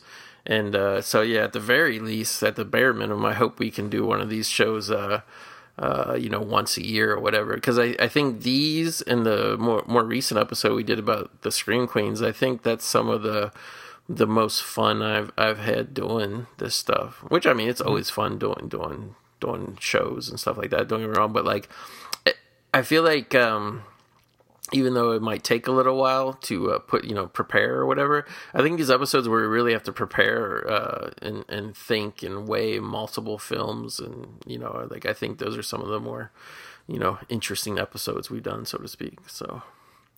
Which, which by by the way, Trev, uh, you influenced my life uh, more than you know. Um, I uh, I was going through because I got a little bit behind on your other. This is not just a shameless plug, but this is real life shit. Uh, this isn't SeaWorld. This is as real as it gets. Uh, last uh, yesterday, um, I uh, I I was going through. I was like, I got to get caught up. I, I, was like, I knew I was like three episodes behind of uh, Failure to Franchise, your other podcast. And uh, what I didn't know is when I checked my Spotify, I still had like ten minutes left of the battle um, ship episode. So I, I finished up the battleship episode and then last night, like literally, like in in one hand and in the other was John Woo's a Better Tomorrow and Battleship, and I chose a better better tomorrow, but but Battleship will be spinning in my player very again soon, thanks to you. So nice. Yeah. And I know we talked about that already, but you know, mm-hmm. Battleship. So, um, is there anything? Because I'm curious about this. Is there anything that's interesting to you, uh, like the response you guys? Have gotten with failure to franchise because it's it's one thing to do kind of like what, what, what, we're doing here and it's kind of like we're kind of talking about some of the most beloved movies of all time but does anybody ever like reach out and give you guys interesting feedback considering you're talking about movies that literally died on the vine I mean, at this point, I'm still our our show is still relatively young, and I think we're still growing. Um, you know, whatever audience we're gonna have. Uh, we haven't really had a lot of feedback from people we don't know yet, you know. So really, I'm just hearing right. mostly from my friends who are listening, who are who are telling me they're enjoying it, and uh, you know, like like Jelly has said, like that he feels like he learned something in our episode, which is kind of like what we're hoping for, you know, and. Oh, yeah. You know, I, I put a little bit of work into writing those intros for every episode, and, oh, and that's yeah. been fun. And I've heard that people enjoy those. Um, so yeah, I, I look forward to maybe getting feedback to it. I definitely am hoping that at some point we have you know an audience of uh, a larger audience to where we might hear from some of the people of movies we kind of aren't that impressed with because I would like to hear from the fans of the movies we don't like. Right. You know? But yeah. uh, but yeah, it hasn't really happened yet, so we'll see. So yeah, failure franchise, which, which I guess I always forget how new it is because you guys just started that like, like roughly halfway through 2020, so it's still new. Yeah, yeah, uh, yeah. But but that's that's currently my favorite. Unfortunately, the way my work goes, uh, I'm not able to listen to shows as much as I used to. I used to literally listen to two or three long podcasts a day, and now I'm lucky if I get two or three in a week. Really, more like two. Well, yeah, the entire reason you and I know each other is because you originally were like you. You basically said like I'll listen to any movie podcast, and it was true for a very long time. And then, uh, like, it even got to the point where like I had to find new ones because I would like listen to all the back catalog that everybody had who'd been doing it for years and whatever. But uh, yeah, it's kind of crazy how long we've been doing it. And then. Uh, because because I haven't been in the loop. Uh, I think the last Days of Future podcast I listened to were the one where you and Joe talked about how you guys went to the uh, drive-in, not together but separately, to to see New mm-hmm. Mutants. What have you guys been talking about on there lately? Uh, we've been really kind of diving more into like the, the current run of the, the comic book. Uh, so since gotcha. since Joe's current and you know there's a lot going on, like the finally after kind of a few years of the X Men kind of being um, less important in the Marvel universe, uh, we're enjoying an era now where there's like a really big kind of uh, X Men event going on in general with their, their, that side universe, and they're adding new titles all the time. It seems like it's going very well, so it's giving us a lot to talk about. And we've also recently um, been trying to find these kind of X Men oddities to dive into. Right. So, for instance, we just did a recent episode looking at a, a one-shot book from the mid '90s we found called be extra safe with Blockbuster Kid Print Video and the X Men, uh-huh. which there was this program in Blockbuster called Kid Print where you would take this is so strange. I had to do the research on this for the episode. I kind of remember this, yeah. Yeah, you would take your young child to Blockbuster and they would the employees and you, uh, obviously, would go into the back of the store, into the back room, sit the kid down and they would videotape the Blockbuster employee asking the kids questions about himself or herself and then they would give you that tape to keep. And the idea was that if your child ever goes missing, you give that tape to the authorities. So they have video um, Right. footage of your kid talking, and that was just such a weird thing. Uh, and apparently, this, you know, like nine thousand different blockbusters did this. Wow. And one of the ways they made it not seem horrible or boring for kids to have to go do it was they gave them this comic book, uh, which was uh, the X Men basically teaching kids about stranger danger. So we found that issue and we read through the issue and it's you know very weird and very bizarre. It's it's obviously its heart is in the right place, but it has some very strange decisions storytelling wise. So so we Yeah. like doing stuff like that. We like finding strange arcana from like the past of in X Men history and looking at it too. Yeah, because I'm a few years older than you. Uh, I kind of it was it was through school, but like there kind of was a program too. It wasn't like that. It was before really everybody had video cameras, but I think it was a lot of it was spurred on, unfortunately, by the Adam Walsh uh, incident, which which that scared the shit out of me when I was a kid. I actually remember when that was going on, and like you know I was very young when it went on. The the idea that that kind of thing could happen to you know a kid, especially when you are a kid yourself uh yeah i remember like they came like um there was a program at my school probably when i was in kindergarten or first grade at the latest where it was more rudimentary where they would just take photos of you and but they also took your fingerprints i remember too. So very very creepy and chilling. What a downer way to end the episode Trev. but no like I, I wanted to thank you obviously and um I know we recorded it about a month back, but the uh, Scream Queens episode, uh, you know, I'm happy to report that uh, yes, I did tag her, and yes, uh, we we did get get a like from Brinke Stevens on Instagram, so I'm, was actually very happy about that. Nice, So, nice. yeah. That that is one of my favorite podcasts I've ever done with you. I thought that was like a really fun discussion. So.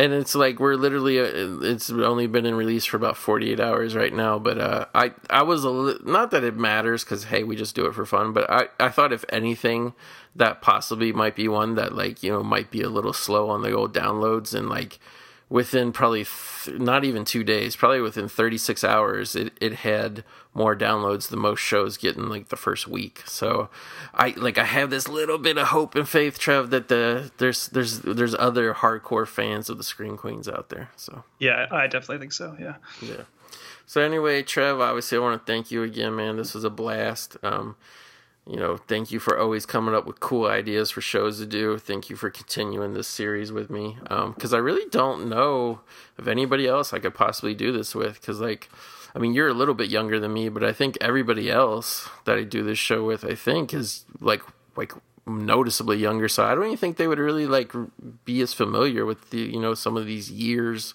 uh, worth of movies. But uh, yeah. But yeah, it's it's always interesting too to go through lists and find shit that you didn't even know exists. So yeah, so that, that's mm-hmm. definitely a nice reason to continue this. So everybody, thanks again for listening to us as lather on about forty year old movies for two hours and forty one minutes. And everybody, we'll catch you again here soon. Right back in the movie graveyard. You're listening to the Electronic Media Collective Podcast Network. Yeah, it's a mouthful. For more great shows, visit electronicmediacollective.com.